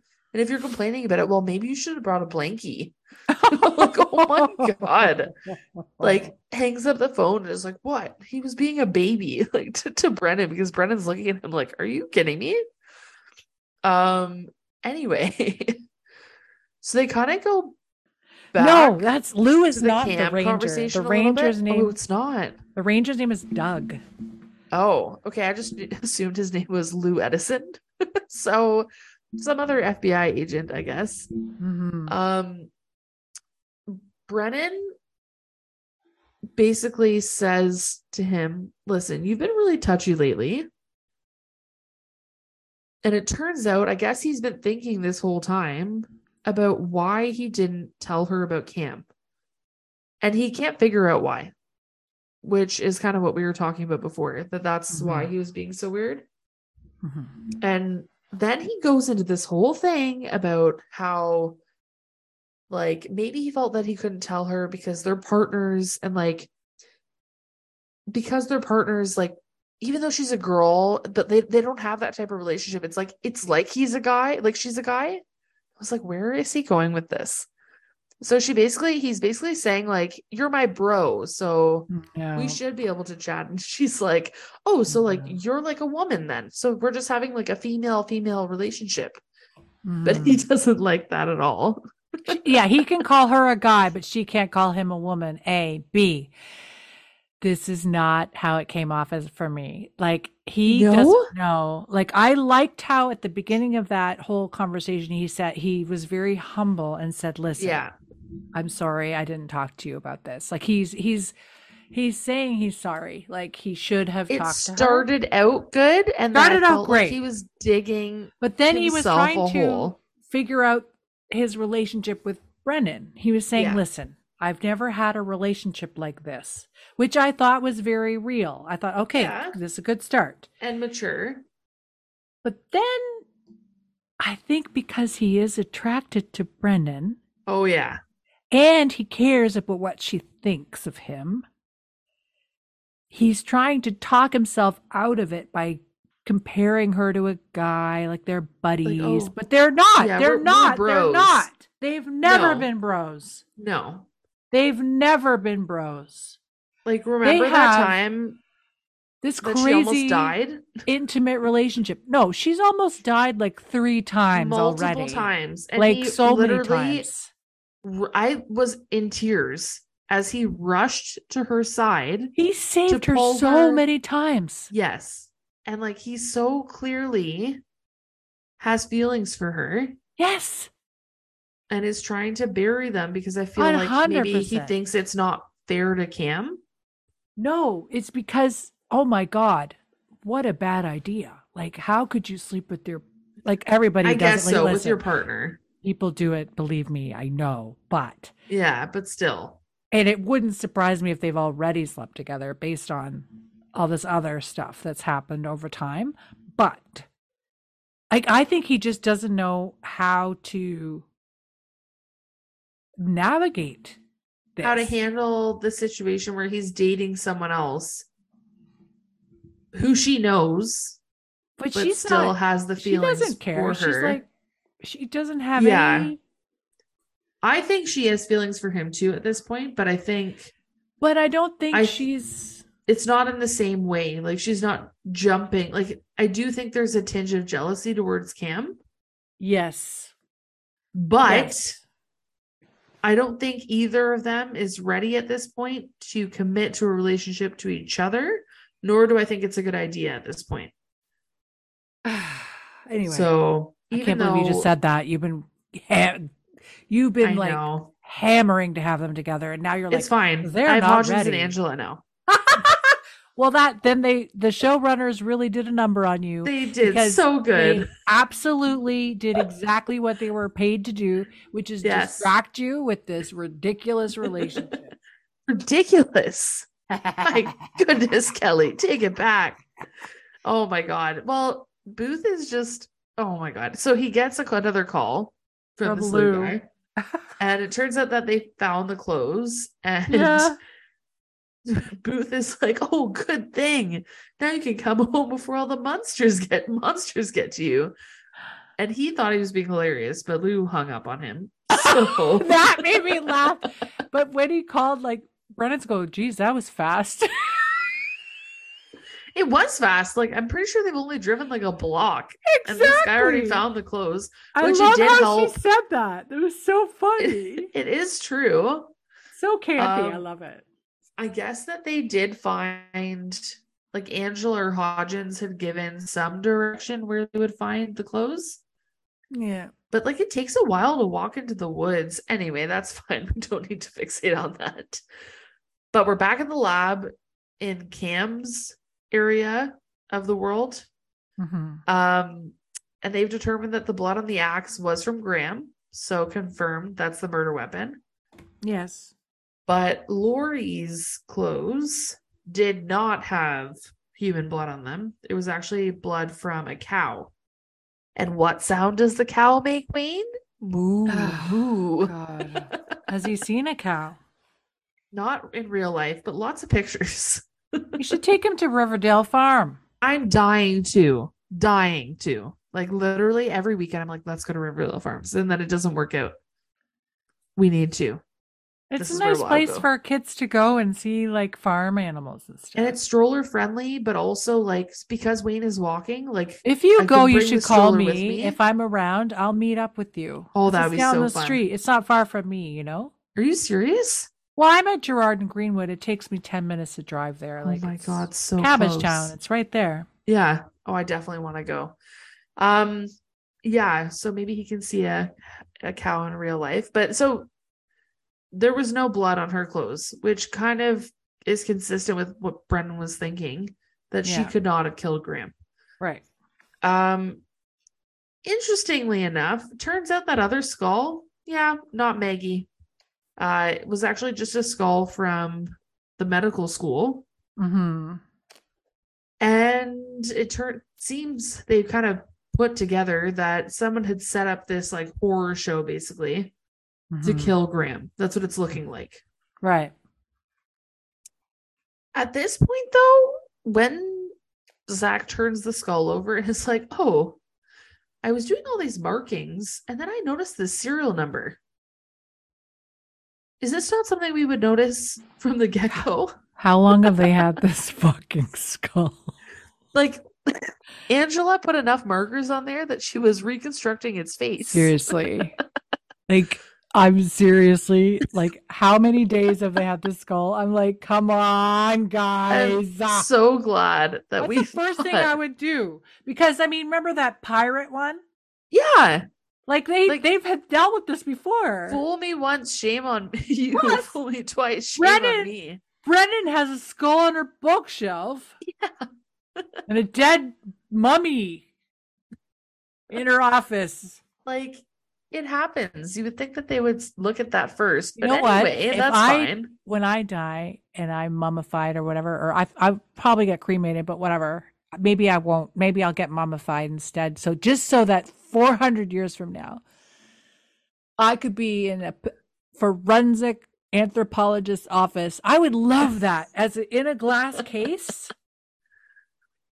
Could you imagine? That'd be pretty cool. This is And Kelly. She, she lived down the street from me. I just wanted to come for a visit to see her bones. I'm just saying it would be cool to have like your remains like on display. It'd it be would be cool.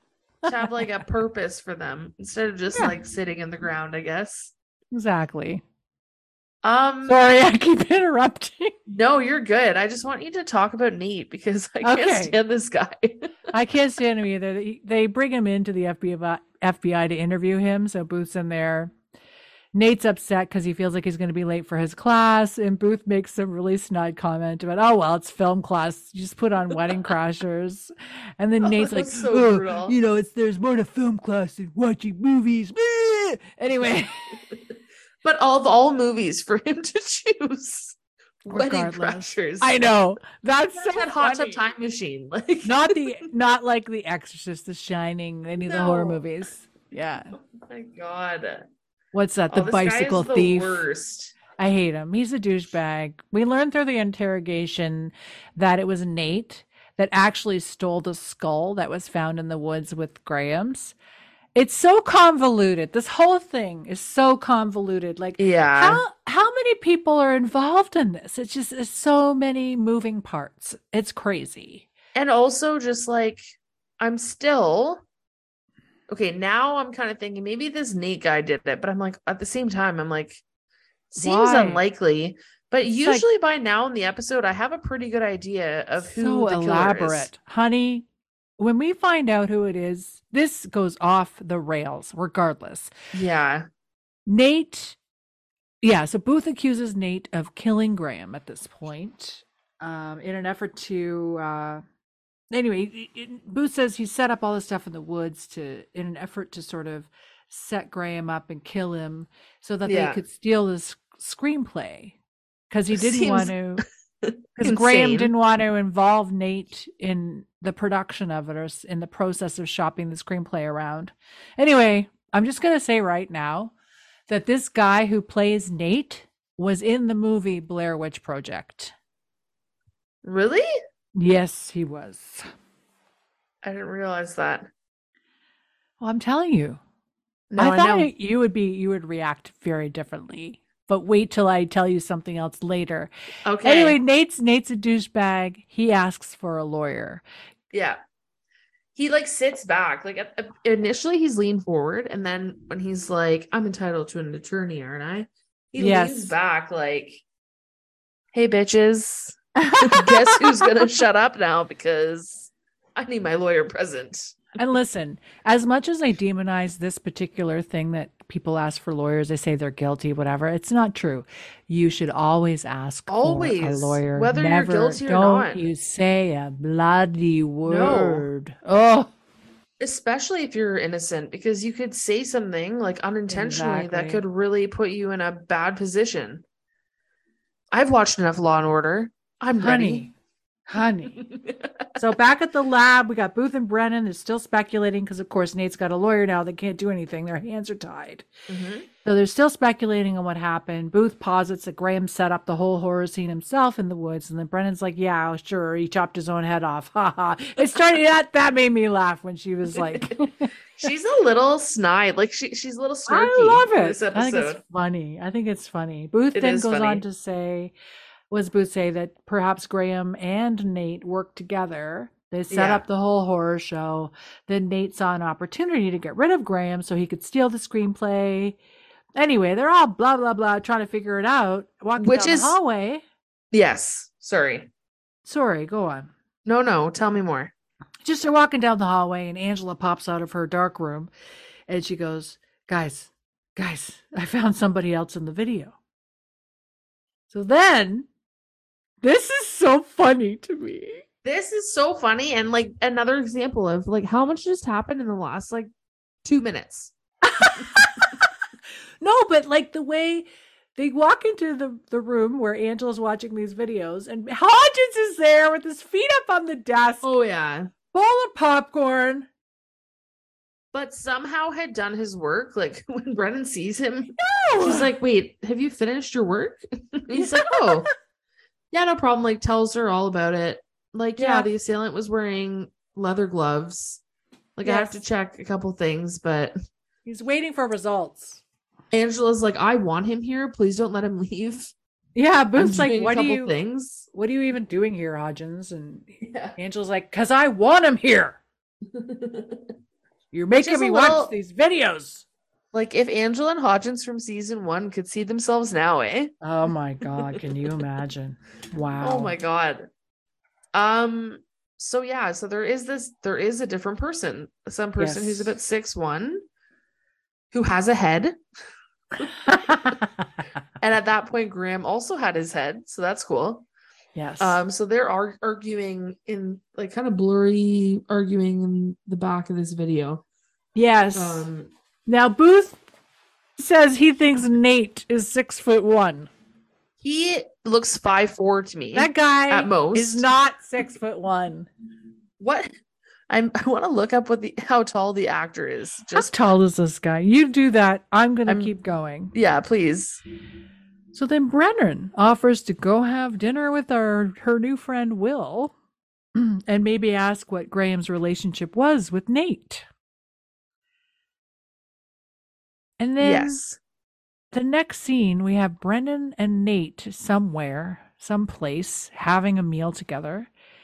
And Brennan is spilling all of the information about this case. I have a question about this Okay.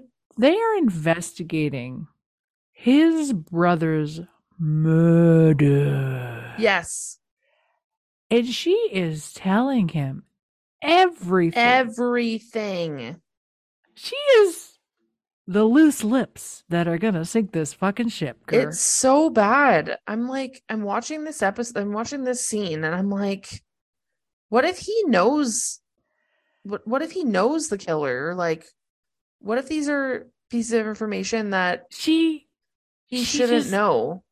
like it's wild. And this is where the tables start to turn for me with Will. Like It's crazy. I was like, okay, fine. He's cringy. He's weird. He's like cardboard guy, whatever. Yeah. And now, now he gets gross and weird and creepy. He's 5'11. He's gross. This guy, Will, is a gross bag, and I can't stand him because he says things like, Oh, with all this that's going on, you know, when I'm with you, I know everything's going to be okay.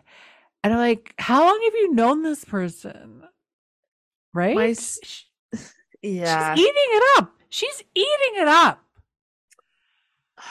yeah. He starts I- telling her she's beautiful, she's laughing, ha ha ha ha. And Ugh. then he goes in to kiss her. and she kisses him back because she's crazy. His lips are so gross. and I just want to say right now, I'm going to say it now. Two things. You know the podcast I mentioned earlier, I love a Lifetime movie. Okay. Yes. He does Lifetime movies, this guy. No. and he was in one that I heard a podcast about with um it's called ah I forget the name of it regardless it's with Angie Harmon from Rizzoli and Isles right Okay. Yeah, yeah. anyway I haven't seen it but I heard the podcast it sounds great but yeah he gives off that Hallmark lifetime movie guy kind of Okay. vibe but also this actor was in an episode of Angel No. so many people. We should keep a tally. I do all the time. I did it last season. That's so nuts. How many people? I guess it really does pay to like do a good job, keep your head Listen. down, be a nice person on set. Hey, David's got some weight because that guy's been, like, we decided he's been in television for like 25, 30 years. Like, he's been on television Yeah. for so long. He must have some pull. Like, Oh yeah, he has to. he knows everybody. He knows everybody. oh, for sure. Like, It's low cool. key. Because he's not like upper echelon Brad Pitt, No. blah, blah, blah, right? But he's up But- there in the TV world. But he's like, he knows a lot of people, right? He's consistent. Like he's been on a quite a few shows that have lasted. no, that's what I time. mean. Long running Yeah. network. Even that TV. new one, SEAL Team Six. Uh, honey, season six right now, I think. yeah. I, I don't watch it and I should. Well, one day. One day. I can only do one Boreanaz uh, project at a time, you know? Once we're done this. Yeah. So where are we? We're back in uh, so. Cam's room now. We're back in Cam's special autopsy room. and shit is about to go down. It's so crazy. Oh my god. Okay, so we're So- looking at the DNA, and Cam is like, "Okay, so I figured it out because I ran it twice. Now there's two sets of DNA, but I'm I'm having trouble separating the DNA. And the Mhm. second she says that, and by the DNA I mean Graham's DNA from another person's DNA. So she's like, okay, so the blood of the killer is in there for sure. Mhm. The second she's talking about how she can't split the DNA, I'm like, oh my God, Yeah. these people have to be related. And Yeah. sure enough, because at first Booth is like, oh, don't worry about it, Cam. I'll just get a blood sample from Nate Gibbons because obviously he did it because he's an asshole. Right. Um, Then Hodgins But- comes in. yes. And then he talks about those gloves that he had talked about in Angela's office. And they found a flame retardant, which Zack is constantly translating for Booth lately. Zack, because Hodgins comes in and uses some big words about what it was actually on the gloves. And Booth is He like, calls it by its sorry, do you chemical name. English?" That's all. Yes, by the chem- chemical name, and Zack is like, "It's a flame retardant. Don't worry." and then they remember that the brother of Graham is a firefighter, Yes. and he's about six foot one. And it would make sense that I can only find one. That Cam can only find one blood source because siblings share a lot of the same chromosomes. So, oh shit! Will Hastings killed his brother. Jesus Murphy. I didn't see that coming at all. No, it's like out of the complete blue. Yeah, I didn't see it coming at all. And I'm, at this moment, honestly, my heart sank for Brennan. Oh, listen. This gets worse. This gets worse and worse. So the next scene, we got you see like a, a big vehicle with the siren rushing down the road. So you're assuming Booth Oh is my rushing to get her because he's like, "Oh my God, Booth, uh, Brennan's with him. Brennan's with Will right now." Yeah. So then Booth shows up at the restaurant where they're eating. I don't know. Did she tell him where they were going? Who knows? And she's they're sitting there, you know, talking at the table, joking, la la la. Booth walks in and Brennan's like, What are you doing are you here? here? She doesn't understand why he's there. Then Booth looks at Brennan and he says, I'm sorry to Brennan. Yeah. And then he turns to Will and reads him, starts reading him his rights. Yeah. Oh, this was This hard to when- watch. No, listen.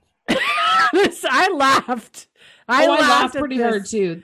Because This whole episode, like the scary parts were very scary. yeah. But this, I'm like, okay, psycho.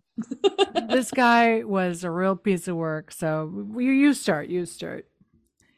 So he basically starts explaining, basically saying, like, no, no, I didn't kill my brother. We did get in a fight, but like I was just helping him and the film was gonna make him famous. So like I helped him set up this whole thing with like animal bones and blood, and I made this chopping sound with an axe. I slipped Lori some drugs. Or no, No, sorry, Graham. Graham slipped Graham slipped Lori some drugs. And at that point, I was like, what the hell? Like, why are you doing this, Graham? I didn't want to be responsible for raising a monster like that. So then I hit him with the axe, and I'm like, what? But he didn't mean to kill him. He just like meant to beat him. And then when he never, when he didn't stop, start moving again, then he chopped his head off and then buried him to make it look like the witch had done it. And then his eyes, like as they're like coming to this, to this conclusion, his eyes just go crazy. And he's like, no, I would never do this. Like, I didn't do it. She did it. Maggie Cinders did it. She was out there that night and she made me do it. I could never kill my brother. He was my only brother. I could never do it. It was her. And I'm like, holy shit. He's fucking bonkers. But he's Brennan is losing her shit. She's sitting there like freaking out and she starts crying because she's like, holy fuck, this guy's a psycho. And Oh then I was God. thinking about when he said that he was waiting for Graham to move after he hit him on the head with his axe. I was like, remember people, he's a first responder. Like there's no fucking way he No. didn't know what was going on with this guy's body. But then Yeah. he, he basically has this psychotic episode in the restaurant saying how Maggie the witch made him do it. And I was like, oh boy, better check him in with Lori. He's real setting soon. up to claim insanity, oh my God. Oh yeah, maybe that's yeah, you know what? setting himself up to be like, no, I wasn't criminally res- crim- NCR, not criminally responsible. I guess. But Brennan's state. like, what are you waiting for, Booth? Like put the cuffs on him already. Yeah, like, why are you torturing me? Just take him away, please. Yeah, Oh she takes God. off, and Booth's like reading, giving him his rights, and he's looking after Brennan, like worried about her, like as she walks away. Anyway, Ugh. I feel so bad for her. This is like listen, she has multiple episodes worst, of bad things. Worst luck. This girl. Hashtag where's David? Hashtag. this is. I asked that through the whole thing. Where is David? We didn't hear Where's a hide or hear of him. She's out with this guy Will out of the blue, like craziness. Oh my god. Well, don't worry. We're back with Angela and Hodgins now. We're done with the Your craziness. favorite. My favorite. Hmm. And Angela and Hodgins are going through the rest of the footage and cat well, Angela's going through the rest of the footage and cataloging it. And Hodgins is like, you know what? I don't have anywhere to go. Like, I can stay with you. It's no problem. That's not how he says it. He says, he goes, Well, I got nothing better to do. I'm here at your service. Like he's like very keen. Oh, very so keen. keen. And then she asked to stay at his place because they see on the videotape. Brittany, you don't know how to tell a story, honey. Okay, Listen. I'm working on it. They're watching the video. They catch the end of this video that she's just rendered. Like she's like, "Oh, I rendered this extra piece of video." Because Hodgins goes, "What's this? I haven't seen this yet." Yeah.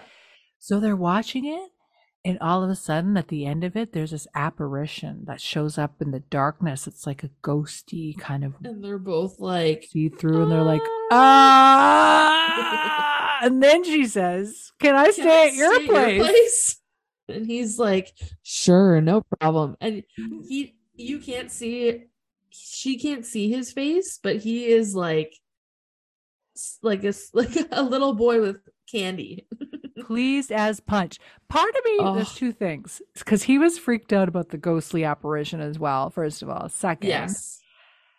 part of me think like he was working in his brain, like, is my house clean? Like, have what did I, how did I leave it this morning? I gotta right? call Kelly. Well, this is what I was also thinking. He probably has a housekeeper, like a live in kind of maid or something. And then I thought, is this the first time she's going to his house? Oh, Or has she been to his mansion? wasn't Zack staying with him at some point?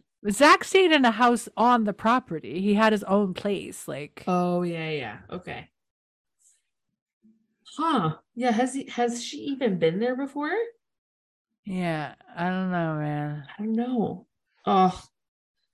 This the end of this scene or this hmm. end of this episode. I love it. Oh God, I can't. Why? Oh, it's just I think that him basically so he recognizes that Brennan, but he I mean Booth.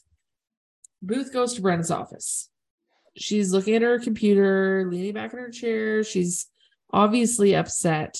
Despondent. Yes. Awful. And Booth comes in and she's all like, Well, clearly I know how to pick wonderful, wonderful men. And he's like, You know what? And we're all just looking for the best in people, so don't beat yourself up. And she gets up and he's like, You want a hug? No, it's not what happens, Brittany. That's what happens. That's He says to her- he says to her. Our perceptions are warped by our hopes and fears, and that we're all trying to do our best, which is a very Yeah. program thing to say. I'll just say that right now. Very Okay. program. Brennan thinks maybe she's not doing her best and she's better at reading bones than people. She's so down about this whole situation. Yes. And then Booth is like, Well, you had no problem seeing through me. Yeah. And then she gets up. She's upset. She's packing her bag to go home. And she goes, I guess I'm just meant to be alone. I'm always alone. And he goes, This is, I loved it. He reaches out, he touches her on the back. He says, Come on, like you're not alone. You're not Yeah. alone, Brennan. Come here. Okay. And she's like, offering a hug. Well, yeah, he's offering her a hug. I did skip like, over some of the important parts. No, I don't want to be like that with you. We're not, it's not our relationship. And he's like, come on, it's a guy hug. You know, we're partners. I want to console you. Right. So Yeah. then she agrees and they hug and she's the way he looks, Ah, like, no, this cam thing is not going to work out. honey, this cam thing was doomed from the get go. Oh, You kidding? but who? I'm just so curious when it doesn't work out because inevitably it's Like, not what going if to. Cam walked by That's right I was- then? I thought for sure she was going to. I thought that's what was going to happen, and then she didn't. But I'm just like, who do you think? Because we know Cam and him are not going to work out. No. But who do you think is going to break up with who? I think Cam's going to break up with him because she'll know. I think so too. She'll, well, you know the real story. I don't, but I don't she- remember. I can see her being like, okay, you know what? Yeah. I see what's going on here. I can't beat this. Like, there's Yeah. nothing. The way that Booth and Brennan are bonded for life at this point. Yeah. Even just through their shared trauma. Yeah, trauma bond. like, oh my God. Same with Angela and Hodgins at this point. They're trauma Yeah. bonded. The trauma bond. Oh, God. Okay, what'd you think of the episode? I found it terrifying, but it was good. it was a good episode. It's it was a little like it was unpredictable to me, which Ugh. normally I'm not surprised by who the killer is. I can usually follow that pretty well, but this episode I was like I have no idea. Like I thought maybe they were going to bring someone in that wasn't even in the episode until like the very end. Be like this person killed them. But yeah, no, I thought it was pretty good. I love the Angela Hodgins moments. I'm not a fan of the Brennan and Booth scenes in this episode. Wow. I liked I liked how uncomfortable he was. Like, yeah, I didn't appreciate all of it, but I I liked I like I don't know. I thought Brennan was it? great. I thought Booth was like just just doesn't know his own feelings. He doesn't understand. He doesn't doesn't know how to express it, you know? I think Yeah. that he's in that kind of place where he's like really feeling awkward. And because and that's when you know it's not right with Cam, right? yeah, because he'd have like, a lot more second-guessing. confidence. Yeah, Yeah. he'd have more confidence about it. He wouldn't be so, mm, uh, you know, sitting on the fence. 100%. So, but this Will situation, like, I don't know what's going on with Brennan where she picks these Ugh. guys. They're always murderers or very uh, murderer adjacent, you know? yeah, very close to murderer. Brutal. Oh, it's so awful. I'm I- looking forward to the next episode. I, I think it'll be interesting. So did you like it? You Did I like it? I thought it was funny. I laughed so hard. I I didn't think it was terrifying at all. Oh like Oh I, I was in I was in a horror movie myself, so I don't I think they're fun. I, I always think like- about how fun it would be to be in a horror movie. I think it would be so fun. I think I need to put that out on Instagram. Like, was this a funny episode or not?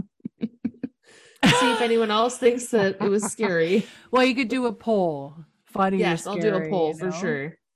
Definitely have like the the Kelly versus Brittany versions. Definitely. I have a feeling that more people, especially because it's a television episode, are going to side with you.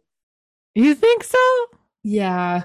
Uh, I think our friend KBD six oh whatever two one on Insta. I forget her handle on Insta. I think she'll think it's scary too. Oh, for sure. I hope so. She's very much like all about Booth and Brennan and all yes. that stuff. I love it. yeah, for sure. Anyway, the Hodgins and Angela stuff, like it's very cute at this point. Before, like again, I'm still how we got here is questionable. It is only in unless you assume that They were sleeping together. sleeping together, Yeah. which maybe does mean that she's been to his place before. Yes. Maybe I'm not really sure. Well, I guess we Um, won't know unless we ask them ourselves. We'd have to ask the writers or TJ or Michaela, We should. you know, put We'll it out there. Were you guys sleeping together or not? Come on. We need in to know. real life, No, leave them alone. God, you're the I'm worst. just joking. Anyway, on that note, I enjoyed it very much. Thank you for joining us on this episode of Squintcast. Squintcast. That was our best yet.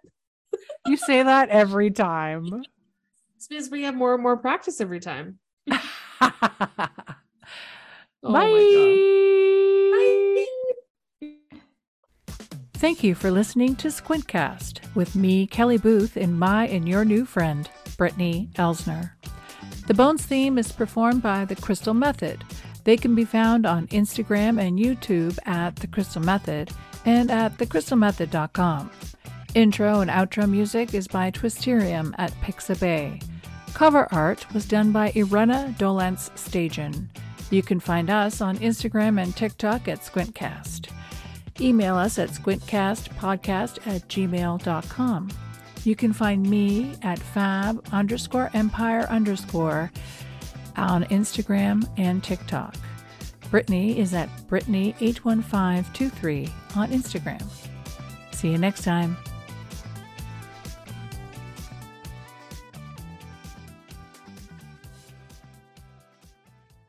Hodgins! Mark, what does What? the Kool Aid Man say when he bursts through the wall? Yeah. Oh, oh yeah. yeah.